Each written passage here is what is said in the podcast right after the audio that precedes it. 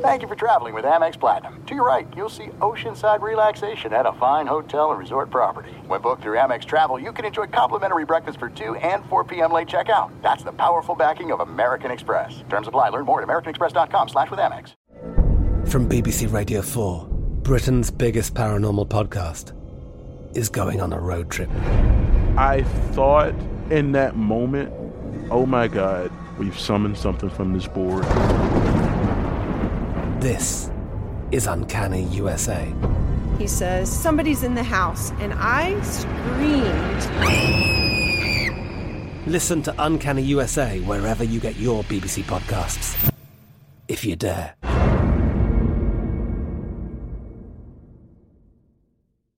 What's up, this your boy Lil Duval, and check out my podcast, Conversations with Unc, on the Black Effect Podcast Network. Each and every Tuesday, Conversations with Unc podcast feature casuals and in-depth talk about ebbs and flows of life and the pursuit of happiness. Unlike my work on stage, I tap into a more serious and sensitive side to give life advice and simply offer words of encouragement, yet remind folks to never forget to laugh. Every Tuesday, listen to Conversations with Unc, hosted by Lil Duval on the Black Effect Podcast Network, iHeartRadio app, or wherever you get your podcasts.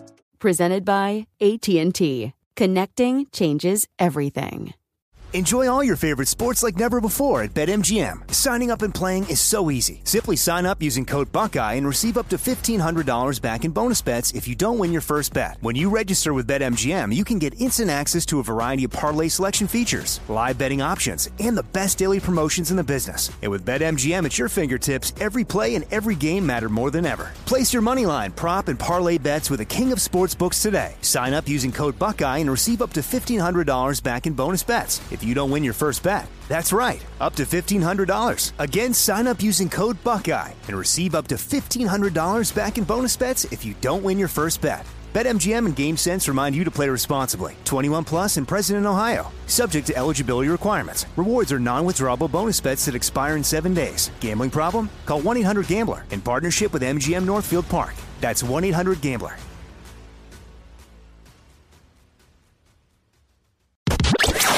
Listening to Fox Sports Radio. Not this year. Not this year, baby. Oh, yeah. Not this year. Not this year. And a big surprise coming right up. Welcome to Fox Football Sunday. By the way, we're broadcasting live from the TireRack.com studios. TireRack.com will help you get there. An unmatched selection, fast free shipping, free road hazard protection, and over 10,000 recommended installers. TireRack.com, the way tire buying should be. Now, for the big surprise, the man they call Stinkin' Genius, filling in for one Bucky Brooks, who's stranded somewhere in an airport. My friend, my guy, has been a long, long time. The man they made the Stinkin' Genius, Arnie Spanier. Hello, Arnold. How are you? I like being a former NFL vet. I like the way I want to be Bucky Brooks. Introduce me like that former NFL vet, and I can just say whatever I want. You guys can't come back at me. I played the game. How about that? Who would know? Down just a little bit. Think about that, who would know the difference? I mean, you know, it's funny you mentioned that, because when you work with a guy who's played the game, you know, that guy automatically brings instant credibility, although he may not be saying the things that you want to hear or incorrect things, but the fact that he wore a uniform, boom, you know, the credibility is there. I mean, it's really nuts when you think about it, but that's the way life is, right? No, did you ever say to him, come on, you don't know what you're talking about. I know you played the game, but forget about you know? Come on now, you don't know what's going on.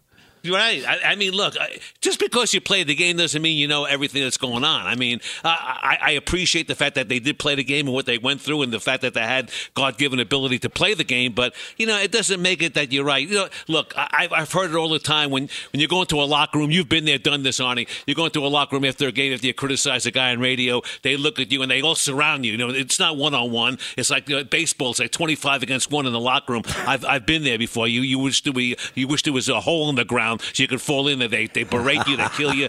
But the point is this, that, you know, because you didn't play the game, they say, well, what do you know? And they always say, I don't listen. That's bull. They all listen. Oh, they all listen. Right. Oh, they all listen. You know that. I love it. I don't pay attention to the media. I don't listen to sports radio.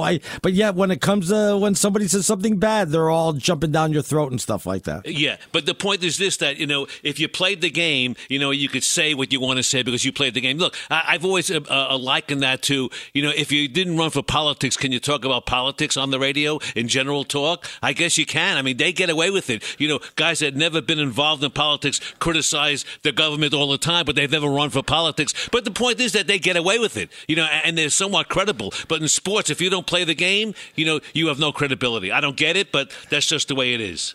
No, you know what? Well, I'll tell you what. Sometime I'll have to come on with Bucky Brooks and you guys, and we'll battle him. You know what I mean? I love it. You know, it's amazing. What a day! And in sports yesterday, I mean, maybe my brain is too small to handle it, but I just think that it's become bigger and bigger where sports is overlapped so much, like you don't know what to do, where to go. I saw a tweet you sent me yesterday that what would you do tonight if there was a seventh game in the World Series? Geez. Right? Yeah, I mean, imagine that. What would you do? I'm glad the Astros won, so I wouldn't have that problem. To be honest, Game 5.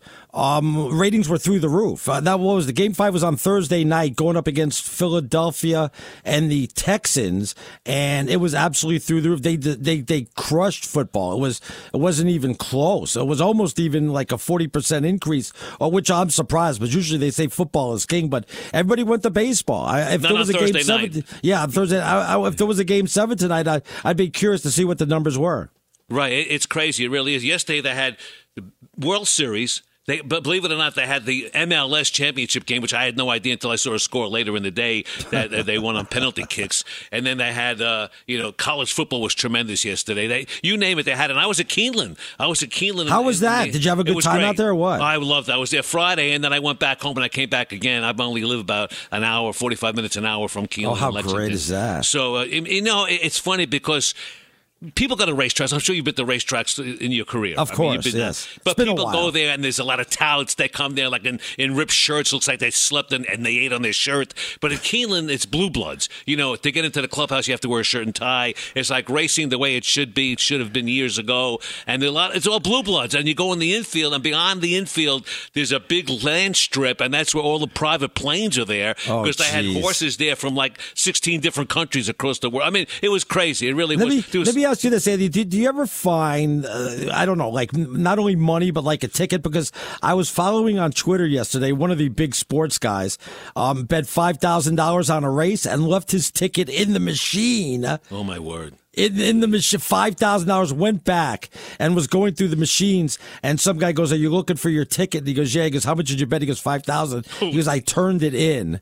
And he goes, "Come on, I'll go get it for you." And he got his ticket back. Can you imagine? Do you ever find any tickets like that or what? Well, I will tell you this much. I worked at several racetracks in my lifetime. Yes. And what they have these guys after the races were over, like after the 9th, 10th race when they shut the track down, these guys come over and they call them stoopers. What they do is they look on the ground for tickets. And there's a lot of guys that win races and they don't know that they won, so they throw the tickets away on the floor. So the stoopers come around, and what they do is they just kick it with their shoe, and they flip the tickets over, they put them in their pocket, and they come back to the track the next day to see if they won or not. So the stoopers are there. I didn't see any stoopers at Keeneland, but yesterday, a big day, college football. And I think the more I watch college football, Arnie, the more I'm saying, like, I think I enjoy it better than the NFL now because the games are more meaningful. Each game means so much more. And the NFL, to be honest, you know, you look at the schedule, a lot of dud games. Like the Thursday night, as we mentioned, it's death. Thursday, I mean, even Al Michaels even said, you know, if I see another game like this several weeks ago, I'm going to retire. No, I like college football. There were some good games. First of all, Notre Dame just destroyed Clemson. I'm sure we'll get into that later on. So not a great game there. They were up 28-0. It was never even a game from the beginning, even after Notre Dame took a 14-0 lead. Michigan was in a battle. You wouldn't see that by the final score, but as I said earlier with Bernie, it was 17-14 at the half, and they were losing to Rutgers. They blew them out in the second half, outscored them 38-0. So that game was never really a factor. The LSU-Alabama game was one for the ages. How gutsy is that to go for 2 points, huh? I watched the game, and I love Brian Kelly. He coached University of Cincinnati. I got to know him fairly well, and guy's a winner. Wherever he goes, he wins. And the fact is that he was just so calm and cool and collected. And when they had that huddle and the game was tied in overtime and he says going for two after the touchdown, I couldn't believe it. I mean, really. I mean, you know, it's so great for guys like you and me and everybody else and fans in the stands to say, you know, he's going to do this, and if he misses it, he's a bum, or why did he do it?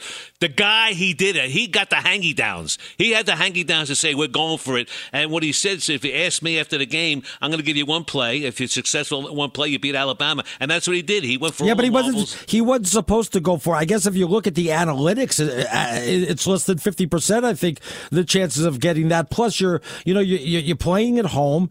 I don't know what the unwritten rule book is. I still got to get a copy of that. If you ever find one, let me know. But I guess I probably would have just gone to tie it up. Plus, the quarterback, Daniels, he rolled a little too wide right. If he had not snuck that ball in, he wouldn't have had the option to run. So he took away that option from himself by rolling out a little too wide. It's amazing to me that one play which pushed them over the hump, 32-31 over Alabama, really knocks Alabama out of the Final Four now. I mean, they're 7-2. Right. LSU was like picked them for death early on in the season, and right now LSU is right back in the thick of things. I mean, LSU had lost. I mean, honestly, to what?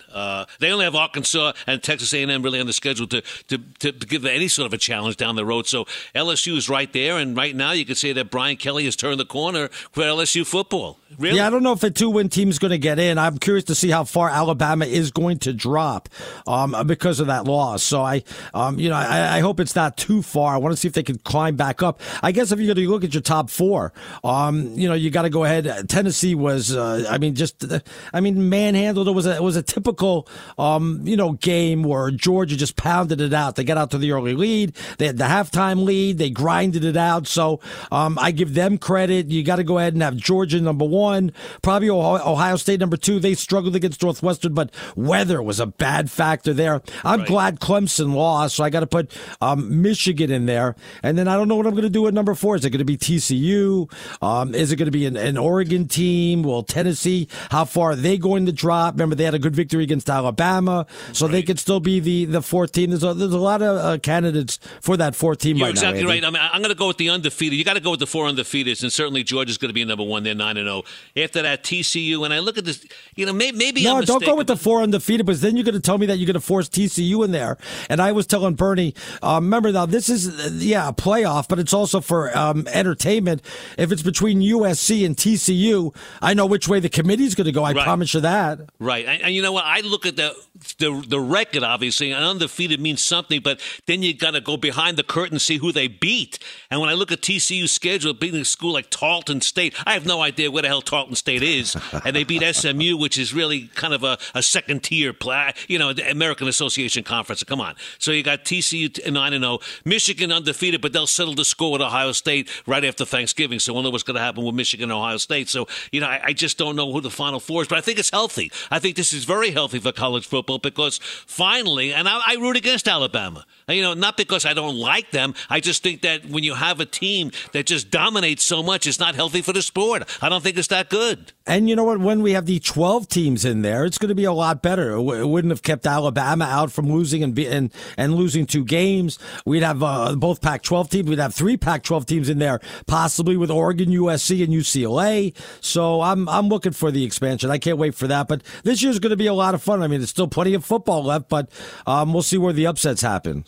It's funny because I'm looking at some of the scores and some of the teams that are playing.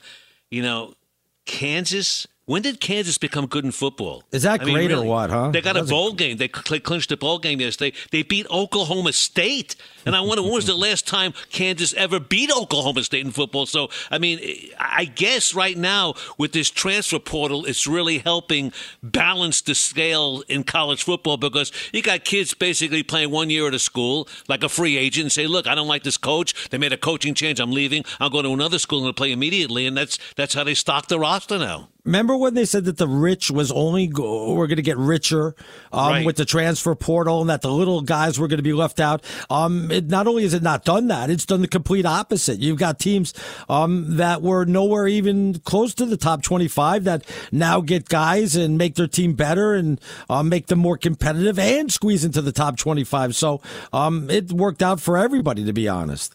Yeah, it's a great story. I got to go back to the LSU story because when they opened the season and they missed that extra point against Florida State and lose by a point, they were 24-23. They were going to run Kelly out of town then, right?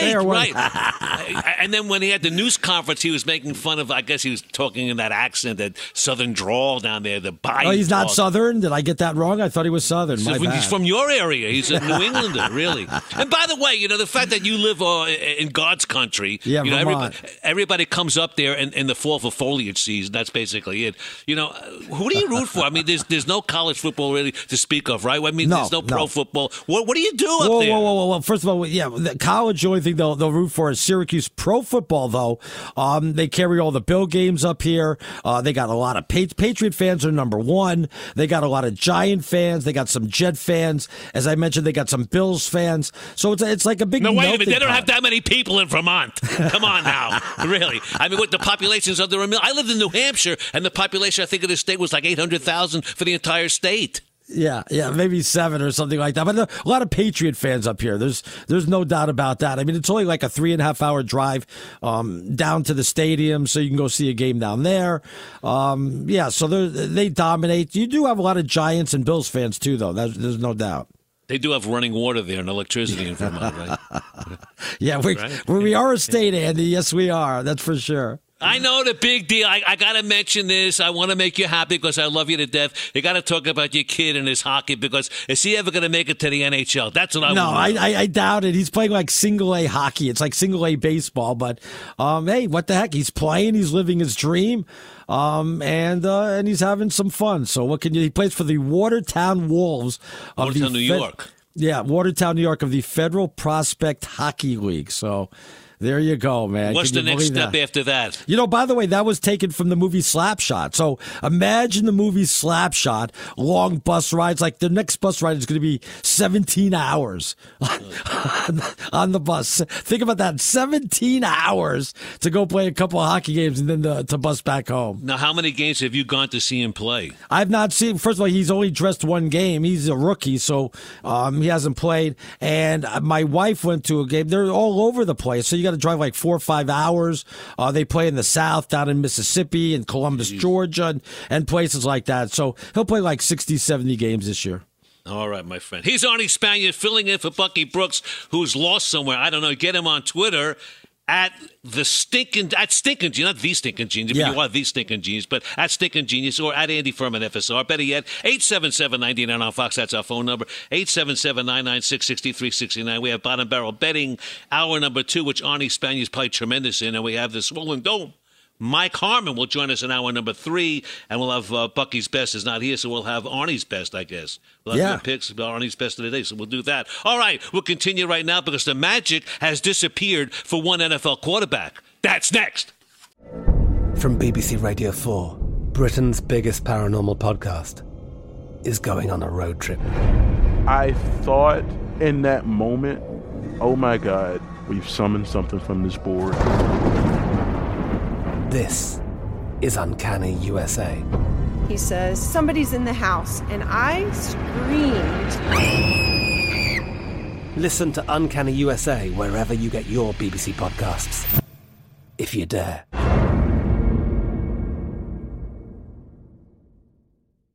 Xfinity has free premium networks for everyone this month, no matter what kind of entertainment you love. Addicted to true crime? Catch killer cases and more spine-tingling shows on A&E Crime Central. Crave adventure? Explore Asian action movies on Hayah. Searching for something extreme? Check out skating, snowboarding, and more on Fuel TV Plus, the global home of action sports. And find crowd-pleasing bops on iHeartRadio's Hit Nation playlist. There's new free shows and movies to love every week. Say free this week in your Xfinity voice remote. Enjoy all your favorite sports like never before at BetMGM. Signing up and playing is so easy. Simply sign up using code Buckeye and receive up to $1,500 back in bonus bets if you don't win your first bet. When you register with BetMGM, you can get instant access to a variety of parlay selection features, live betting options, and the best daily promotions in the business. And with BetMGM at your fingertips, every play and every game matter more than ever. Place your moneyline, prop, and parlay bets with the king of sportsbooks today. Sign up using code Buckeye and receive up to $1,500 back in bonus bets if you don't win your first bet. That's right, up to $1,500. Again, sign up using code Buckeye and receive up to $1,500 back in bonus bets if you don't win your first bet. BetMGM and GameSense remind you to play responsibly. 21 plus and present in Ohio, subject to eligibility requirements. Rewards are non-withdrawable bonus bets that expire in 7 days. Gambling problem? Call 1-800-GAMBLER in partnership with MGM Northfield Park. That's 1-800-GAMBLER. The best conversations I have with my colleagues are the ones that happen when no one is looking, when we're not 100% sure yet what to write.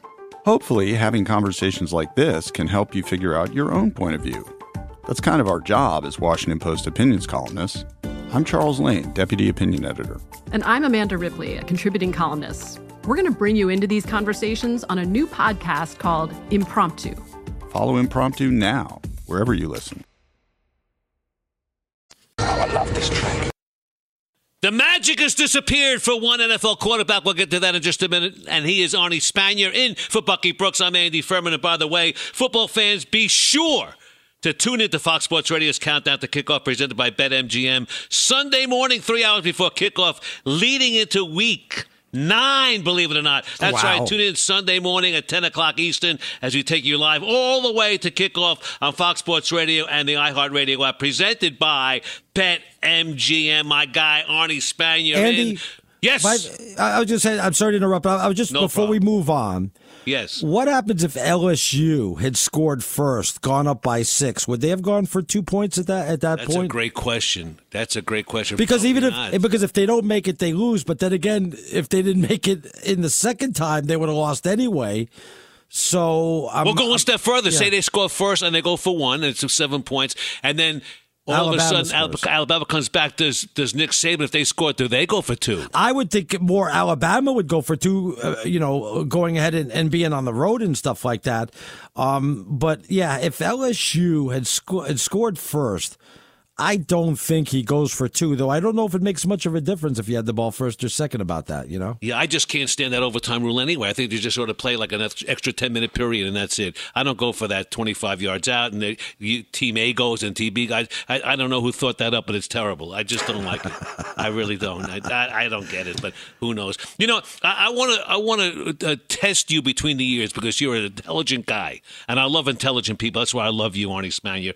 And you know, I listen to sports radio, and I'd say 85 to 90% of the talk shows on sports radio that I hear anywhere, locally, nationally, it's all about gambling, odds, and I get it. I mean, that's what it's all about. You watch a football game on TV, they have the odds on there. That's what they're sponsored by, these gambling operations.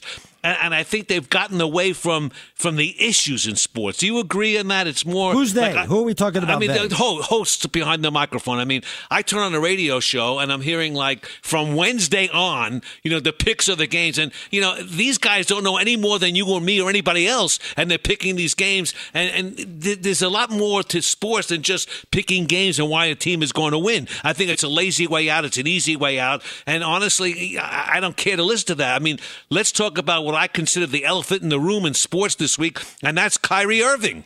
That's the story, right? No, that's the story, but I mean, Kyrie Irving has been going on a while. I mean, it is football Sunday, and as for making picks, I've been making picks, even before you weren't even allowed to talk gambling, you know what I mean? Right. And really what we do, Andy, I mean, we try to be entertainers. We use sports as a backdrop. But, I mean, we're not the kind of guy that says, okay, Dolphins, Bears, we're going to spend the next 30 minutes breaking down the game, injuries, what's the Dolphins' offensive scheme. You know, you don't do it. Are they going to blitz a lot? You don't break down a game like that. Yeah, you kind of keep it general. I mean, you're going to go ahead and make a lot of people tune out if you think you're just going to take one game and break it down every which way, you know? Right. I'm not. I hear what you're saying, although, you know, I think it gets to be old news by the time Sunday rolls around because you've heard so many shows prior to Sunday as to who's going to win what game. But yeah, but people love to gamble, Andy. They do. They love it. I mean, come on now. Those big hotels in Vegas are there for a reason, and people love to gamble. And look at all the gambling, as you mentioned, and all the new gambling spots we have. And gambling's always been relevant. And people always talked about this. spread. So, yeah, people love that stuff. You're 100% correct. I'm slow. I'm a slow learner. I'm slow to learn. I'm slow to change, okay? I see the change. It's coming, and it's here right now. I mean, gambling is the key. And it started, I guess, with fantasy football. And fantasy football really and truly has helped make the NFL. Why do I say that? Because people know the names of players. I'll go to a game in Cincinnati, and I'll sit in the stands, and I'll hear someone sitting next to me rooting for a player on the opposite team of the Cincinnati Bengals. Why? They got that player in their fantasy league. That's what it's all about. No, fantasy, it's unreal, really. You know what's amazing? You like all the years you've had friends who never really talk about the NFL, and then all of a sudden they're talking about like third string tight ends, and you're like, what team is that guy? And then they already know more than you because they're playing fantasy football and they're making moves on their roster. And I'm saying to myself, what team is that guy on again? I forget. It's just amazing how fantasy football has grown, especially money wise. It's insane. And the funny thing is, Arn, I mean, it really started with baseball years ago, before they even had computers. That Stratomatic thing, right? Right. I remember people doing fantasy baseball on pads, on paper and pencil and things like that. And you couldn't do it on a daily basis. It was just too much. But baseball kind of had it, and they lost it. And they got to do something to get back into that again, because I think it really took football to another level. It did. Yeah, but gambling, again, we have gambling, and baseball now has started to experiment with pitch-by-pitch, kind of like in-game betting. I don't know if that's going to help, but it certainly will get some people's attention. And, during the summertime, that's all we really have is baseball, though we talk about NFL news, and then the NBA playoffs end in June. So we're concentrating fully on baseball. Maybe that will help grow the game a little bit. Right, let's squeeze in this one game here. The Chargers at the Falcons today. Chargers have injuries right now. But the question I thought was, what's happened to Justin Herbert? I mean, they talked about him being the next Johnny Unitas. I mean, all of a sudden... Well, you ready to give up on him, Andy? You ready to throw him to the... You know what? They compared him last year to Joe Burrow, and I see Joe Burrow in Cincinnati. And honestly, and they asked me the question, who would you pick if you had a choice, Justin Herbert or Joe Burrow? I picked Justin Herbert. And all of a sudden, I mean, Justin Herbert is not there. I mean, I get it. He doesn't have a lot of tools working around him and a lot of injuries, but he's just not the guy that he was last year. Just not. Well, throw in a third one. Would you say Herbert, Burrow, or Tua? Yeah. What happens if I throw a Tua in there? Then who would you take? I think I still take Burrow. Yeah. I really do. I think that he's an unbelievable leader. He really is. I mean, because I just see more of him than anyone else, but I kind of really like Joe Burrow, what he's done. And, I think that the team believes in him. That's the thing. What he did last year, this team was 5-4 a year ago, and they went on from 5-4 to the Super Bowl. That was an amazing situation. I mean, look at I just mentioned three quarterbacks that are going to be around for a while. Look at the quarterbacks on the way out. Like Tom Brady, whether it's in a couple of years or what, Aaron Rodgers. I think Matthew Stafford may retire before the both of those guys. He's so banged up that, how many more years does that guy really have left when it's all said and done, Andy? You're exactly right. I think that he's a lot worse than we made out to know. I think that kind of held it back a little bit with that shoulder, and the whole deal. I mean, they didn't talk much about it, but he's really banged up. He really is. All right, he's Arnie Spanier. We'll continue. I'm Andy Furman, and coming up next on Fox Football Sunday, Vegas Live from the TireRack.com studios. Don't blame it on the injuries. That's next. But for all the sports news, here's Kevin Wyatt. Good morning, gentlemen. It was certainly an eventful night last night, and baseball has crowned a new champion.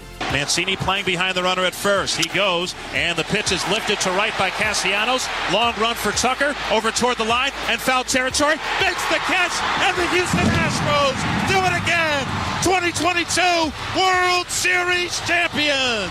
Robert Ford on FSR affiliate KBME with the call. Yordan Alvarez with the go-ahead three-run home run in the sixth inning to give the Astros a 4-1 win, clinching the series 4-2. Houston shortstop Jeremy Pena named World Series MVP, just the third rookie to win it, and the Astros have now won two titles. College football, a couple of top 10 matchups took place last night. Number 10 LSU handed Alabama its second loss of the season in overtime, 32-31. The other big matchup saw number 3 Georgia dismantle top-ranked Tennessee, 27. 7-13.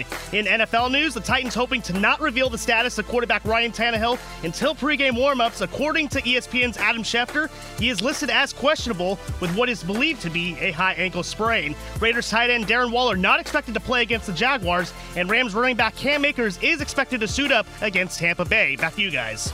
Thank you so much, Kev. We'll see you in about an hour. He's Arnie Spanier in for Bucky Brooks. I'm Andy Furman, and I tell you what, we got a 6-year first. We'll have that in just about a minute. And Arnie, in about maybe 10 minutes from now, we'll have something real fun. We'll have the midterm grades of the various teams. Maybe we'll start from the beginning with the alphabetical order. All the teams in the NFL, what you're going to give them as a mid-year, midterm grade. Because I got the midterm elections on Tuesday. We'll have the midterm grades here on Fox Football Sunday on Fox Sports Radio. But right now, let's check in. We talked about Joe Burrow. The Panthers are coming to Cincinnati today. They're playing the Bengals. The Bengals are hit with injuries. And have you taken a look? Are there more injuries you think this year than in years past? And I think maybe part of the reason being is that these guys don't practice as hard as they used to.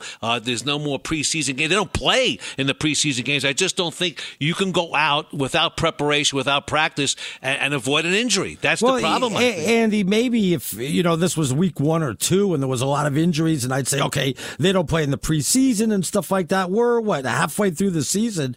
I know they don't practice as hard as they used to, in their own during the week. But no, I don't even know if there's any more injuries now than there's been. We seem to bring this up every year. It seems like there's a lot more injuries. I don't see it that way. And plus, I don't remember too many career-ending knee injuries this year like we've had in the past. So I don't even know if it's really that many more.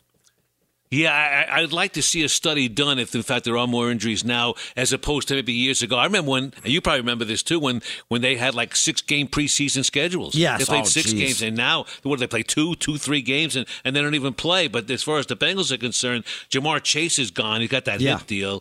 And that takes away the deep threat for the Cincinnati Bengals. And more than that, I believe that the offense there is predictable. The running game is really weak. Joe Mixon has not had the year that he's had in the past. And you still got two good receivers. You still got Higgins. You still got Boyd. You still got Mixon. Yeah, you lose a dramatic playmaker. There's no doubt about that. But doesn't mean it has to be the end of the season. You got a winnable game. I mean, you should beat the Panthers. You play Pittsburgh. You should beat them. And even the Titans are no great shakes. Those are 3 wins before you play Kansas City, and then you got the Browns. So, and even Tampa. So it's not like it's doom and gloom for Cincinnati. They should be sitting pretty there. Yeah, and I can't predict. I mean, I saw what the Panthers did recently, and they beat Tampa Bay, but Tampa Bay's their offense is gone. What happened to them? Yeah, I don't know. But the Bengals, I mean, they did lose to Pittsburgh early on. That was an overtime loss by 3.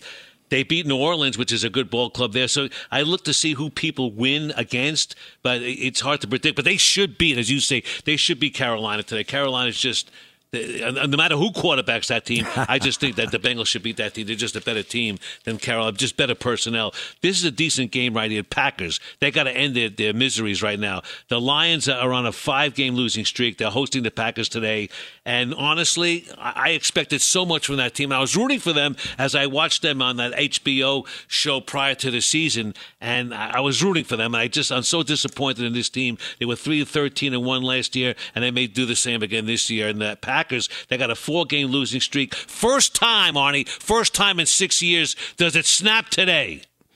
I think this, I don't know if it's, pure numbers, but I think the sexy pick by some people is that Detroit's going to actually win this game. They've given up on the Green Bay Packers. I think it's more about giving up on the Green Bay Packers than anything. Like you said, they've lost 4 in a row. It's absolutely amazing. Yeah, I'm disappointed about Detroit, but let's move on from that. What's going on with the Green Bay Packers? They tried desperately to get some receiving help right before the trade deadline. They tried to get Waller, I believe, from Las Vegas. Right. They tried to make a lot of moves out there. I got to tell you, Rodgers can't do it by himself, and he just looks angry, disappointed. I'm not saying he's going to retire after this year. I think he's certainly got a couple more years left, but I don't know if he's ever going to play in that you know, at that same level when he won an MVP a couple of years back. I think those days are kind of gone. Him, Tom Brady, we mentioned Matthew Stafford. You know, those guys are banged up too. And, you know, how many more years are you going to want to continue to play, especially if you're Rodgers, who has, you know, Jeopardy and all that other baloney that he could be doing. Who knows, at movies and Hollywood. But I'm disappointed. Green Bay may be the most disappointing team right now in the NFL, I would say. At least to be in the top three, no doubt about that. You know, disappointing, but I think if you pull back the curtain a little bit and you say to yourself, well, I see why they're disappointed, because they need a number one wide receiver. No, that, but you know what, Andy? That's not a reason to go and be 3-5 with the team they've got in that division, too, when the Bears aren't very good and Detroit's not very good. They've underachieved this year. Well, they did beat New England, which is not a great team, but it's a name win. Right. They lose to the Giants. They lost to the Jets. They lost to Washington. They lost to Buffalo. They had a tough schedule. They lost to Buffalo. They lost their last four games. 3 of the 4, they were favored. They were favored over the Giants, the Jets, and the Commanders. Certainly not the Bills, but they should have at least won 2, possibly 3 of those games, and they've lost all 4. That's how bad it's gotten. Right. And losing to Buffalo, there's no shame in that. No, because Buffalo is the cream of the crop. I really believe they are. But, you know, you look at Aaron Rodgers, and he was chiming in years ago, several years ago, for a wide receiver. And I don't know why they expected success down the road when they didn't go for that offensive side of the football. I don't get it. I really just don't. There's a stat, I forget what it was, that how many times have they taken a wide receiver in the draft in the first round? Is pretty much 0. What about Adams, though? He didn't have a very good game for the Raiders. He was just awful. I know he's sick and has a few problems, but he was miserable for the Raiders. Look at the problems they're having right now. Yeah, I don't know if it's... as I said, I like when Alabama loses because it evens the playing field in college football. You know, the Packers, people pick them preseason to go to the playoffs again and go deep in the playoffs of the championship game.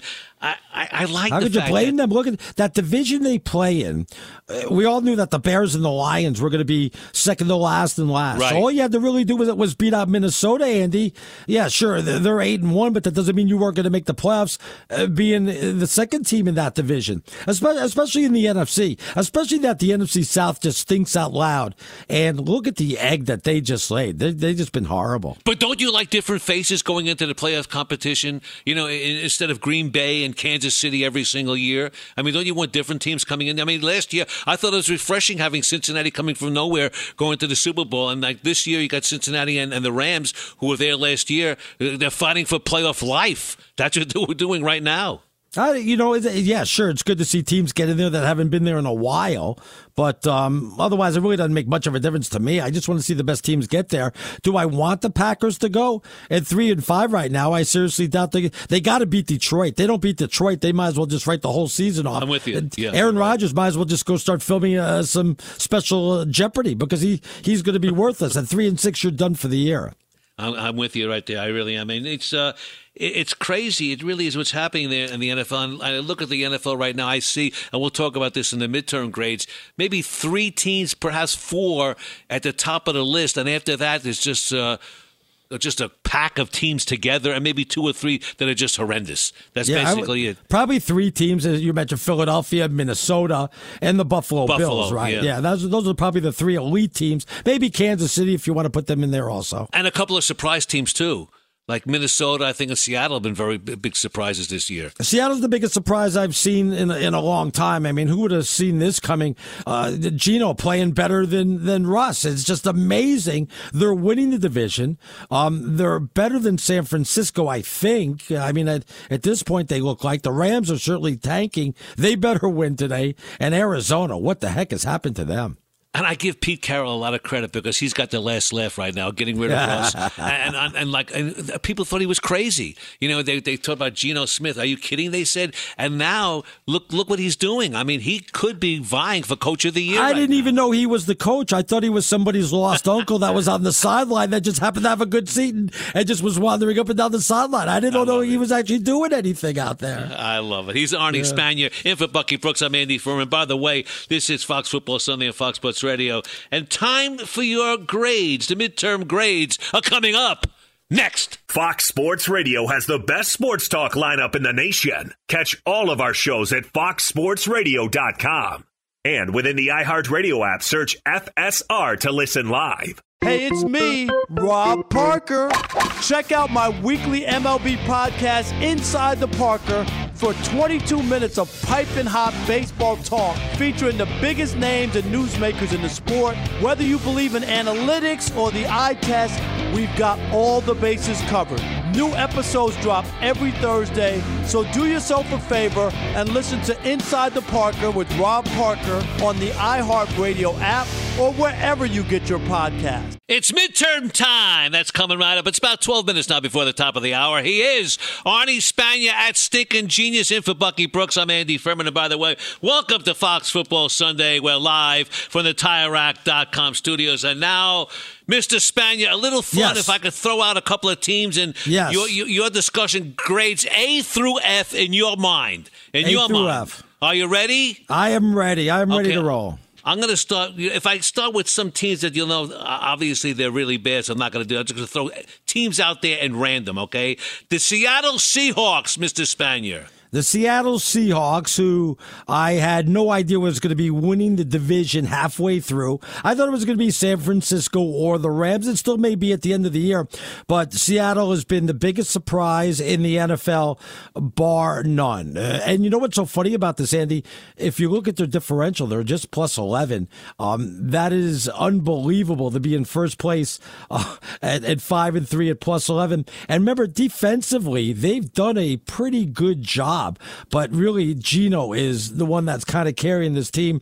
They've been great. Got to give Pete Carroll all the credit in the world. If I'm going to give them a letter grade, I guess it's either between like an A- or a B+. I'm probably going to go with an A- because expectations were they were going to be a last place team behind the 49ers, Rams, and Cardinals. So I got to give them an A-.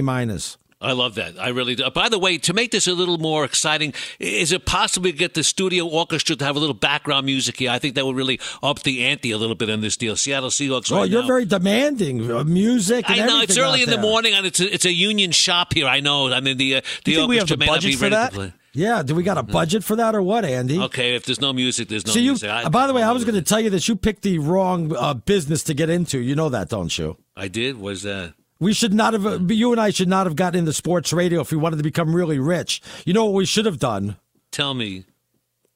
Should open up a mattress store. What are you talking about? Right. If I could bet millions of dollars like Mattress Mac, who by the way won what $75 million? Is that what he won? That's unbelievable. I mean, why did I open up? Why don't we go partners? But here's the thing. I realize everybody needs a mattress to sleep on. There's 10 million mattresses, right? I get it. I mean, it's like saying you might as well be a car salesman because everybody drives a car. But most of the guys that do that are not really wealthy. You know, they have a reasonable wage and they earn a living. But they're not billionaires. So I don't know where he's making his money from mattresses. It's got to be a side deal. That has to be, right? I get the orchestra involved, and you start talking about mattresses. Well, but Mattress Mac, though, he's an idol. Right. $75 million he won. Matter of fact, amazing. I feel like shopping for furniture on his site now. Right. He must have some great deals right now, you know? Unbelievable. It really is. All right. We got an A- from Arnie on the Seattle Seahawks. I'm going to go with the here's a tough one. This is really a tough one, really. The Tennessee Titans. Yeah, that is a tough one out there. You look at the Titans, and first of all, you would try to figure out who's quarterback. Right. Because obviously Tannehill's not hurt. He's got an illness, and he has been banged up a little bit. The Titans have not been, even though they're 5-2, they've not been as dynamic as I thought they were going to be. And they started off the year kind of slow, and they've picked it up now. Henry's not been as dynamic also in about, I want to say, 5 of the 7 games out there, but yet that division is so lousy between the Colts, the Jags, and the Texans. There's nobody else that's going to win that division other than the Titans. If I'm going to give them a letter grade, I'd probably give them a solid B because of the winning streak. Remember what I just talked about, how Seahawks were plus 11 in the differential to be in first place? Yes. The Titans are minus 8, and they're in first place. Right. So you figure that, and they're 5-2, and they're -8 in differential out there. I would give the Titans probably a B. Defensively, they've just been phenomenal, but offensively, they just don't look the same. Okay, I want to apologize. Am I putting too much pressure on you by doing this? I just want to ask. I'm used to the pressure. That's okay. I'm ready. Then we continue. Nope, I don't want to be viewed as like a bully. You know what I'm saying? I don't want to do that to you. Okay. The Arizona Cardinals, Arnie Spanier. You know, I said we were talking about some of the biggest disappointing teams in the NFL. I'd have to put the Arizona Cardinals right up there. Right. I mean, look, yeah, you maybe have picked the 49ers or the Rams, but the Cardinals, I think their over-under in Vegas before the year had to be around 9 to 10 or maybe 9.5. People expected them to take the next step. And, you know, the way they finished the year last year was just so disappointing. Is Murray the quarterback? Is he a franchise quarterback? Yay or nay? What's going on here? I mean, I don't know how to answer that, but right now, the Arizona Cardinals have been one of the disappointing teams in the NFL. He's playing Fortnite. That's what he's doing. Yeah, exactly. I would probably have to give them a straight C, not even a C plus, a straight C for the Cardinals. Doesn't mean they can't turn it around, but they're dead last, and they better go ahead and get a victory this weekend. So I'd give them a straight C. There you go. I'm going to give you another toughie, if you don't mind, okay? Yeah. Because this team right now, it's falling on hard times, but I still think they got talent. The Cleveland Browns. Oh, boy, I'm curious to see what's going to happen when Deshaun Watson gets back. Big victory to go ahead and go to 3-5. Otherwise, they would have been eliminated. I think they've been disappointing, even with the quarterback situation with a problem there. I would probably give them a C+. I expected them better than a 3-5 record. I thought they'd be about 500 until Deshaun came back. And what's going to happen when he comes back? I mean, he's going to have some rust on him. He's going to be the quarterback. That's what's going to happen. I mean, will he be able to come back? He hasn't played really since 2020. Well, what do you want him to do? He's getting all that money. Get him out there. I know. Okay. By the way, what happened to these quarterbacks? Now, we'll let you know all about that coming up next on Fox Football Sunday with Arnie Spanier on Fox. I'm Katya Adler, host of The Global Story. Over the last 25 years, I've covered conflicts in the Middle East, political and economic crises in Europe, drug cartels in Mexico. Now I'm covering the stories behind the news all over the world in conversation with those who break it. Join me Monday to Friday to find out what's happening, why, and what it all means. Follow The Global Story from the BBC wherever you listen to podcasts. Xfinity has free premium networks for everyone this month, no matter what kind of entertainment you love. Addicted to true crime? Catch killer cases and more spine-tingling shows on A&E Crime Central. Crave adventure? Explore Asian action movies on Hayah. Searching for something extreme? Check out skating, snowboarding, and more on Fuel TV Plus, the global home of action sports. And find crowd-pleasing bops on iHeartRadio's Hit Nation playlist. There's new free shows and movies to love every week. Say free this week in your Xfinity voice remote. Enjoy all your favorite sports like never before at BetMGM. Signing up and playing is so easy. Simply sign up using code Buckeye and receive up to $1,500 back in bonus bets if you don't win your first bet. When you register with BetMGM, you can get instant access to a variety of parlay selection features, live betting options, and the best daily promotions in the business. And with BetMGM at your fingertips, every play and every game matter more than ever. Place your moneyline, prop, and parlay bets with the king of sportsbooks today. Sign up using code Buckeye and receive up to $1,500 back in bonus bets if you don't win your first bet. That's right, up to $1,500. Again, sign up using code Buckeye and receive up to $1,500 back in bonus bets if you don't win your first bet. BetMGM and GameSense remind you to play responsibly. 21 plus and present in Ohio, subject to eligibility requirements. Rewards are non-withdrawable bonus bets that expire in 7 days. Gambling problem? Call 1-800-GAMBLER in partnership with MGM Northfield Park. That's 1-800-GAMBLER.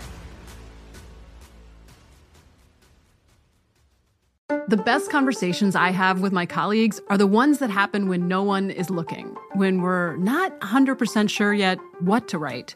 Hopefully, having conversations like this can help you figure out your own point of view. That's kind of our job as Washington Post opinions columnists. I'm Charles Lane, Deputy Opinion Editor. And I'm Amanda Ripley, a contributing columnist. We're going to bring you into these conversations on a new podcast called Impromptu. Follow Impromptu now, wherever you listen. What went wrong? We'll explain that in just a minute. We got a 5-year NFL veteran by the name of Arnie Spanier. We'll get to him in a second. Yes, Arnie Spanier in for Bucky Brooks today. By the way, we're broadcasting live from the TireRack.com studios, TireRack.com. We'll help you get there. An unmatched selection, fast free shipping, free road hazard protection, and over 10,000 recommended installers. TireRack.com, the way tire buying should be. And my guy, they call him the Stinkin' Genius. I love Tire Rack, by the way. I love them. I've used them for years. Really? You know, I have two Broncos and a Jeep, and you know when you get tires for those things, I was searching for like years on TireRack.com to make sure I got the best tires. Hi, the technical producer Chris here. I've got a question for Arnie. Yes. Is it a white Bronco? No, it's not a white. It's not a white Bronco. So I have one the same colors as the New York Mets, which is like orange/blue on the inside, orange on the outside, and then I got a Kodiak brown one. So there you go. There.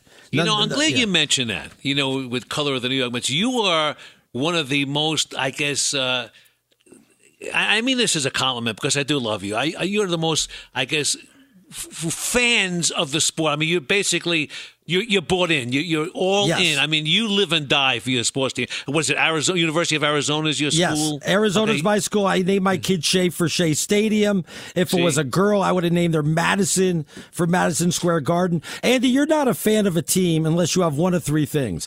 Do you have a tattoo of the team on your body? If you don't, hell no. Okay, so that's one. Do you? Wait, you do? No, I don't. Did you have you named a child after any of the guys on your favorite team? Hell no. You haven't even done that? No. Have you named a pet after your favorite person? No. So how could you be a fan then, Andy? You know what? You're right. I watch from a distance, and you know, honestly, and I've never said this to anybody. I never admitted this, although I think my wife knows this is true. I'm happier sometimes when teams lose. You know, and I'll tell you what I mean by that. You know, I did local radio for years, like 18-plus years in Cincinnati on a giant WLW radio. And honestly, you know as well as I do, when the local team loses, people go nuts. And they want the coach fired. They want change. So, you know, I'd root sometimes for them to lose because the phone lines would light up and there's a lot of emotion, and I love that. Andy, after doing 3-4 years in Dallas, Texas, on the home of the Dallas Cowboys, I know all about losing and what it does to the fan base out there. There's no doubt about that. By the way, can I – yeah, go ahead. No, I'm not saying I go there and I hope they lose, but I don't mind when they lose, to be honest, because, you know, it's better for radio. I mean, I root for myself. You root for yourself. When you're behind the microphone, you root for yourself. You know, I'm not going to go out there and get a tattoo of the Cincinnati Reds. I'm not doing it. I root for chaos. Right. I wanted to get to a couple of things before you get back to your midterm grades. I know we did. No, we'll finish with that. We'll do. Oh, okay. So we're done with that. I know you're. You know, we were talking about college, and we're kind of wrapping that up. And you know what we've been talking about for 4 hours today? Thank goodness we're not. I don't know if you saw what happened after the game between Alabama and LSU. But, of course, the fans stormed the field.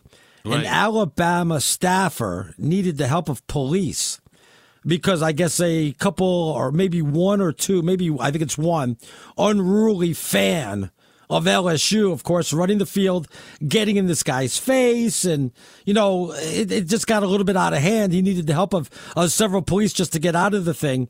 Is this this is a problem still? I mean, you saw what happened with Alabama a couple of weeks ago when that one player. Tennessee when he went crazy. So, you know, is this going to continue, Andy? What are we going to do about it? Do we need more police or what? I'm really glad you brought that up. I saw a picture today, I think it was on Twitter. They had some guy must have weighed about 350 pounds in front of a goalpost in Baton Rouge last night to prevent them from taking the goalpost down. Well, I'm who cares about the goalpost, you know? Right. I'm scratching my head. There was some young girl in northern Kentucky where I live, and she went to a high school right near here.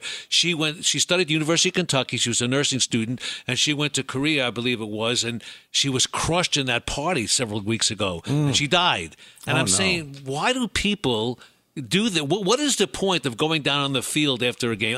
I don't get it. You know, maybe my mindset, because maybe when I was 18, 19, I would have done the same thing. I don't know. I never did. But I don't know what the great satisfaction or joy is going down there, being shoved and pushed and crushed. I'd be so pleased if I was at the game last night that everybody was on the field so I could get to the parking lot and get the hell out of there fast. Right, that's what I'd be happy about. If you're a football player, do you have to worry about, you know, your health or anything? Are you worried about the? Yes.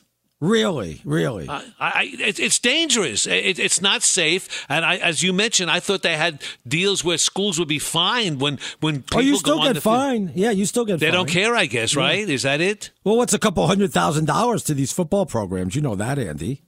But how could they stop it? I just don't understand why it goes on. I mean, you can't. What are you going to stop the kids from climbing over the wall? That's going to cause more problems and more injuries, to be honest with you, than anything else. You just can't stop it. You don't want your security stopping, 75,000 kids or 75,000 fans from storming the field. You can't do that, Andy. It's just impossible. There's got to be a way to do it. I guess they could park trailers around the stands so they can't climb. I don't know what they could do.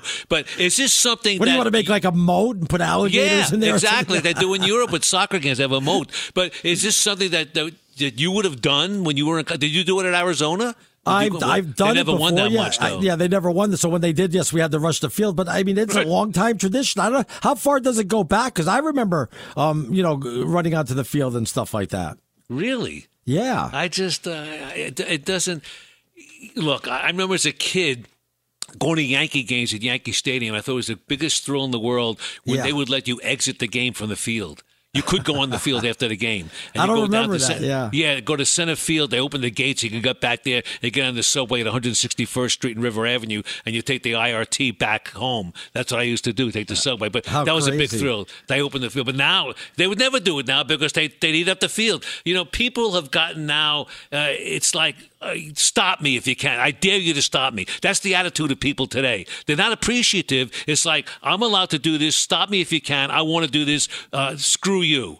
I'm going to take a piece of dirt home. How are you going to stop 75,000 people from storming the field when we can't even stop one streaker or one knucklehead that runs on during a game? You know what I mean? We can't even stop that one person from doing it. It'll stop, God forbid, when a player gets hurt or injured. I don't think they care that much if a fan gets hurt or injured because I'm sure last night somebody in Baton Rouge did get hurt. You had to get crushed. I mean, I don't think they died, obviously, but I think they got hurt. And I think if a player or a coach would get hurt, then it would stop for good.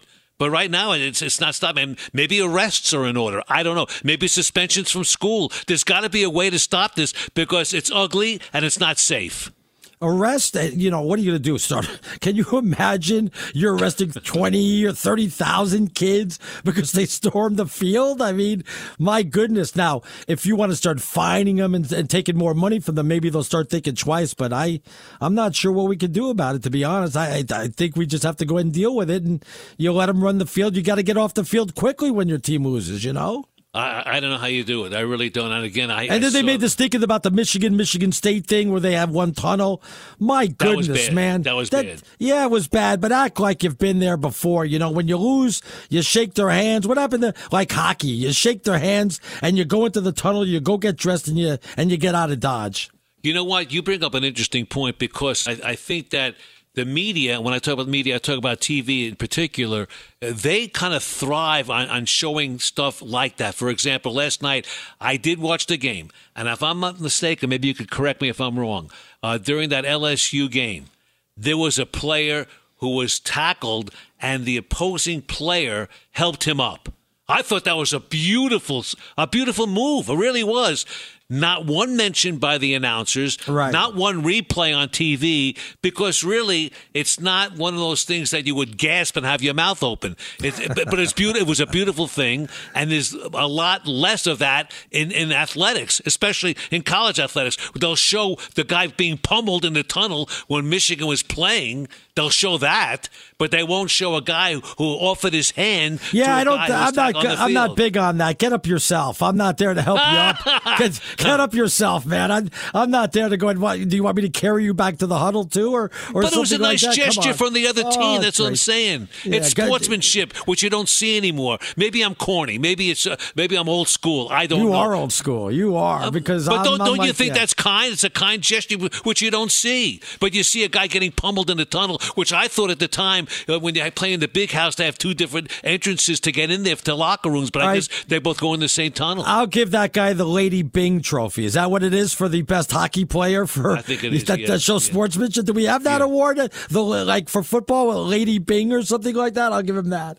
It's funny that I didn't even know that. That's crazy. No, it's not because you're a hockey nut. I mean, you do know that. I just don't understand where kindness and sportsmanship has gone down the cropper. It really has. And again, maybe you think that I'm corny by saying that, but I'm not saying you have to pat the guy on the rump from the opposite team if he does something well. But if a guy's down and he's having a difficult time getting up and you made the tackle, extend your arm like the guy did last night and help him up. I thought it was beautiful. I really did. Maybe I'm coming up with too many excuses, but I think kindness and sportsmanship kind of went out the window with Twitter. Is that fair to say? Because, I mean, you could be you don't really compliment people on Twitter. You're ripping them on Twitter. The sportsmanship goes out the window on Twitter. Okay, so let's go one step further. So then you should eliminate the fact that after a game they have that line when I play college basketball. I never understood why they have to have the shaking hands line after the game. Forget that then. And coaches go shake one another's hand. Like last night, I saw when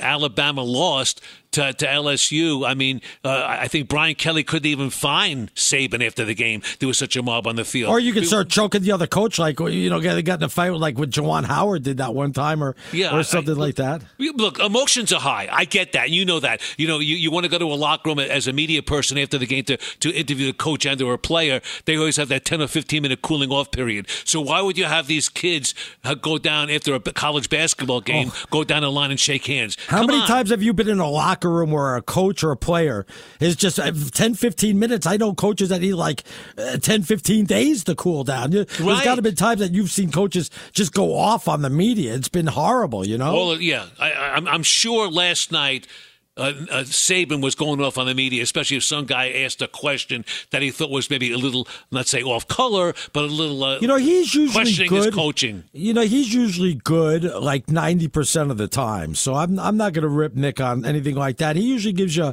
a straightforward answer most of the time. So I think Brian Kelly went off earlier this year when a female reporter came to his weekly news conference late. Yeah, and I thought that was a very. I thought that was inappropriate by her. By her, I did for her. Yeah, I did. Why you didn't think it was inappropriate by her? Well, they win a game. Well, no, there could have been an excuse why she came late. That's. I mean, why does he have? It's to one game in for crying out. Well, one or two games in for crying out loud. Well, look, you have it set on a set time. Get there in time. That's all I'm saying. But he didn't have to single her out and humiliate her.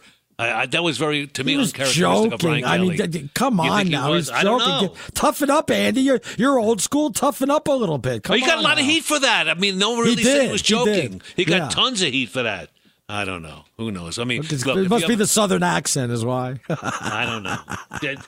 I just think that people just looking to it's kind of like when you're shaving and you cut yourself. I got you. That's what the media, a lot of people in the media want to do. They want to wait to get you, and that's what they're going to do. I mean, there's going to be some feedback, I'm sure, on Nick Saban right now. Has he lost it? Has he lost it right now because they lost it? Come on, really? You think the media is more very aggressive? You think they're more aggressive than they were back in the day? Of course they are. And I tell you, I think especially the print media has to be because the immediacy of the electronic media and social media. We get the newspapers here in the Cincinnati area. Okay, they go to press like 7:00 at night. So if there's a game if the Bengals are playing on a Monday night game, I won't read the account of that game till Wednesday's paper. Come on, really. And you know as well as I do, if you want to get the results of a game, all you got to do is look at your phone immediately after the game. It's over. That's what it is. So they have to be a little more aggressive and look at a different sort of an angle to write about the game rather than just the game cast itself. Yeah, but you could always put it online. That's immediate also. I know you're talking about print, though, so that's a little bit of a different story. But why does it have to make you be more aggressive? Why do you feel like you have to be more critical because of that than you would be just because back in the day, people, you know, these guys would sit in the press box and never even get their ass down to the locker room to get post-game quotes, and they just write an account of the ball game. Right, that's what they would do. Anybody, I remember as a kid, you know, living in Brooklyn, I used to get the newspaper. I'll never forget when the Yankees who played at Kansas City Athletics. I could have been early because it was a How old game. Are you? Come on. Oh, I'm older than dirt, believe me. So, you know, I'd get the newspaper in the morning, the New York Daily News, and that they would have inning by inning. That was the account of the game in the newspaper, inning by inning. Well, that's rather than a feature story. That's your first mistake. If you're not reading the Post, that's I get 7 newspapers in my home in Brooklyn. Oh my goodness! You get the Journal American, the World Telegram and Sun, the Daily Mirror, the New York Post, the New York Daily News, the New York Times, and the New York Herald Tribune. We'd get them all. Yeah. I was a newspaper junkie back then as a kid. I couldn't wait. All I do is read the sports pages of all the papers, and they had some great writers. Jimmy Cannon, Red Smith, great writer. Arthur Daly, great writers when I was a kid. Great. I did what you probably did. I just looked at the baseball box scores, and I could study that for like an hour. I could read the paper for an hour just looking at that stuff. And the sporting news, too. Yeah, that's for sure. Yeah. Look at this. We ended up on a tangent here, but old school. There we go. It's okay. It's Sunday morning. Football Sunday. There you go. There you go. He's Arnie Spanier. Get him on Twitter at Stinkin' Genius. By the way, talking about Football Sunday real quick, it says here one guy tweeted it, you probably have to be one of the craziest radio hosts I've heard in a while. You really think Green Bay should have been a playoff team? With what? You probably can't even name 2 receivers the team. Do your research, man, please. First of all, the over or under on Green Bay coming into this year in Vegas, I believe was 10 for them to go, 10-7 or maybe even 10.5. And 2, look at the teams that they play in that division. If you know right off the bat they were going to be better than the Bears and the Lions, so all they had to do was beat out Minnesota and they were going to win the division again. Sure, you lose Devontae Adams, but they still should have been good enough to be better than 3-5 right now. And if you were so sure that they were going to be a bad team, you should have bet the under on the win total for the Packers. I read that tweet. You know what? I still think they can be. Yeah. I still think they could be a playoff team. And they got great running backs in Dillon and Jones. Yeah, they lose to Detroit. You might as well wrap up the season right now. Right. Yeah. You know, Ray Meyer just tweeted us, and he's a big-time listener. He says, LSU fans rushing the field. He said this, put this on the back of the tickets, $250 fine for trespassing on the field, facial recognition being used. Not bad. Oh, no, $250. Not a bad idea. Huh? Forget about that. I need like $2,500 or something like that. That's $250. That wouldn't stop me from running on the field. Well, for a college kid, that's a big deal, although they probably get the money back anyway. They got a college loan, and they got to get the money back. No, they asked mommy and daddy to give them the money. Stop it. Thank you. All right. Arnie Spanier at Stinkin' Genius, at Andy Furman FSR. Mike Harmon joins us in hour number 3. So at Swollen Dome. What's this with these nicknames? Stinkin' Genius, Swollen Dome. I don't get it. All right. Do I have to pay $8 a month right now, or is that later on for the blue check mark? It's going to get ugly. Really? 877-99 on Fox. 877-996-6369. We have bottom barrel betting. Arnie, are you ready to play bottom barrel betting this hour? Let's do it. We're going to do that. Okay, don't look now, but only the Eagles are better. That's next. I'm Katia Adler, host of The Global Story. Over the last 25 years, I've covered conflicts in the Middle East, political and economic crises in Europe, drug cartels in Mexico. Now I'm covering the stories behind the news all over the world in conversation with those who break it. Join me Monday to Friday to find out what's happening, why, and what it all means. Follow The Global Story from the BBC wherever you listen to podcasts. Xfinity has free premium networks for everyone this month, no matter what kind of entertainment you love. Addicted to true crime? Catch killer cases and more spine-tingling shows on A&E Crime Central. Crave adventure? Explore Asian action movies on Hayah. Searching for something extreme? Check out skating, snowboarding, and more on Fuel TV Plus, the global home of action sports. And find crowd-pleasing bops on iHeartRadio's Hit Nation playlist. There's new free shows and movies to love every week. Say free this week in your Xfinity voice remote. Enjoy all your favorite sports like never before at BetMGM. Signing up and playing is so easy. Simply sign up using code Buckeye and receive up to $1,500 back in bonus bets if you don't win your first bet. When you register with BetMGM, you can get instant access to a variety of parlay selection features, live betting options, and the best daily promotions in the business. And with BetMGM at your fingertips, every play and every game matter more than ever. Place your moneyline, prop, and parlay bets with the king of sportsbooks today. Sign up using code Buckeye and receive up to $1,500 back in bonus bets. If you don't win your first bet, that's right, up to $1,500. Again, sign up using code Buckeye and receive up to $1,500 back in bonus bets if you don't win your first bet. BetMGM and GameSense remind you to play responsibly. 21 plus and present in Ohio, subject to eligibility requirements. Rewards are non-withdrawable bonus bets that expire in 7 days. Gambling problem? Call 1-800-GAMBLER in partnership with MGM Northfield Park. That's 1-800-GAMBLER. The best conversations I have with my colleagues are the ones that happen when no one is looking, when we're not 100% sure yet what to write. Hopefully, having conversations like this can help you figure out your own point of view. That's kind of our job as Washington Post opinions columnists. I'm Charles Lane, Deputy Opinion Editor. And I'm Amanda Ripley, a contributing columnist. We're going to bring you into these conversations on a new podcast called Impromptu. Follow Impromptu now, wherever you listen. They got it going on both sides. We'll explain that in just about a minute. It's about 24 minutes past the hour. This is Fox Football Sunday. He is Arnie Spanier at Stinkin' Genius, in for Bucky Brooks today. I'm Andy Furman. And you surprised me, by the way. I did? Yeah. How? Good, bad, different, what? Well, first of all, we're getting a lot on Twitter. We'll have to get this guy said I had to turn off the show. There was World Series games, college football, and NFL games, and Furman wants to talk about Kyrie. He made a mistake, over and done with. It's all about the games, not that stuff. So I mentioned him in passing in hour number one. What are you talking about? We never talked about him. Yeah. So yeah, I don't know what show that guy's listening to. I just said at the time, I said the big elephant in the room this week in sports was Kyrie Irving. Boom, end of story. And we got a lot of football to get to. But we've talked a lot about the colleges. I want you to know something. Just on a little side note, I'm a little surprised at you. I'm going to rip you a little bit. You sent me an outline for the show today. You don't know how to write an outline. I see. I mean, you just give the letters. You start with Roman numerals, then numbers, then capital letters. Then small letters. What are you doing for crying out loud? I'm dyslexic. That's my problem. Let's get at it. Let's go, my friend. Okay, let's go. Suck it, Coop. It sends a tweet to us today. Justin, okay? He says, take the Panthers and the points today. Zach Taylor, coach of the Bengals, is a walking moron calling plays. That's a fan. That's what I like, okay? Fans showing emotion, no filter needed. You don't hold back. Let it out, and that's what he's saying. Take the points. All right? Carolina. And I will say this, if Carolina should beat the Bengals today, oy vey. That's all I'm saying, oy vey. And the same thing with the Detroit Lions, should they beat Green Bay today, oy vey.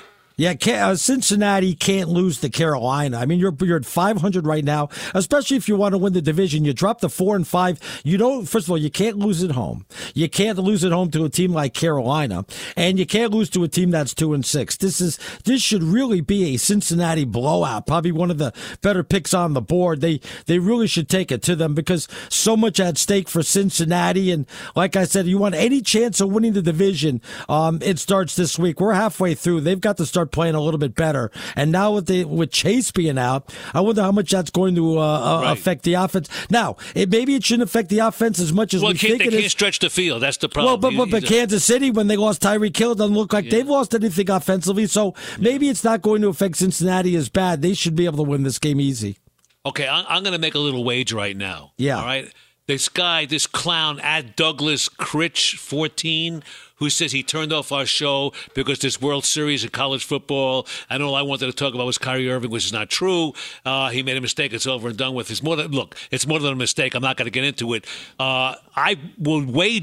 I'll wager with you, Emil, whatever you want, that this guy, Douglas Critch 14, is still listening, and I dare him to call. 877-99 on Fox, 877-996-6369. Not only do I want him to call, I want him to apologize to me, because I did not mention – I didn't want to talk about that. I mentioned it, okay? Let's move on. Let's talk about one of the premier teams in the NFL, which is the Buffalo Bills. They're at the Jets today, and the Bills are really and truly – they got it rolling. That's like your local team, Arnie. really. Number one in total offense, number three in total defense. Von Miller making a great deal, a big move on defense right now. Josh Allen, 19 touchdowns, second in the league, and I got to believe this guy's going to be in the conversation for the league MVP. No doubt Andy, about it. This is a tough call for me when you talk about the line. I know Buffalo currently 11. I thought it was up to 12.5. If anything, I'd want to take the home team. The Jets take the 12.5 points.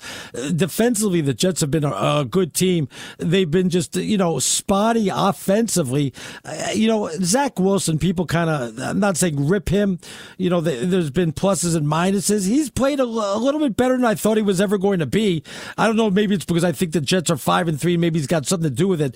If the Jets are ever going to take that next step, everybody said the Jets and the Giants, who's going to take that next step? It starts today with the Buffalo Bills. You've got to beat the Bills because you're at home. The weather's going to be in your situation. Buffalo, again, has played well, but you're defensively, you're probably just as good as Buffalo. Offensively, you're not even close. I think without the Jets Breece Hall. Right. Breece Hall, their running is gone for the year. That's a big loss for the Jets. And I think the Jets, they will keep it close. I don't know if they pull off the upset, but I think they're able to keep it close, and I'd take the points if I were you. And you talk about the weather situation. They're talking about 75 degrees and sunny in the New York region today. Yeah, it's unbelievable. Yeah. Really. I mean, let me tell you something. It's warmer here in Vermont than it is in Los Angeles. I'm willing to bet that. I'm serious. That's amazing. Really, I'm serious. We this weekend we have like 72. We actually almost beat. We were off by 1 degree. A record of heat that's lasted like 90 years in Vermont in the Northeast for warm weather. So we were 1 degree off for like a 90-year record. He's Arnie Spanier. He's the man at Stinkin' Genius. I'm Andy Furman. Arnie's in for Bucky Brooks today. And by the way, lightning strikes twice for one NFL quarterback. That's coming up next on Fox Football Sunday, live from the TireRack.com studios. But first, here's Kevin White with the update. Happy Sunday after a big night in sports as baseball has crowned a new champion. The Houston Astros have won the World Series. Yordan Alvarez hit the go-ahead 3-run home run in the 6th to give the Astros a 4-1 win, clinching the series 4-2. Astros manager Dusty Baker after winning his first title in 25 years as a manager. No, it's not relief. It's just sheer joy and thankfulness. It's not relief at all. I mean, because everybody was talking about it more than I was even thinking about it. This is the Astros' second title. College football, a couple of top 10 matchups on Saturday. Number 10, LSU handed Alabama its second loss of the season in overtime, 32-31.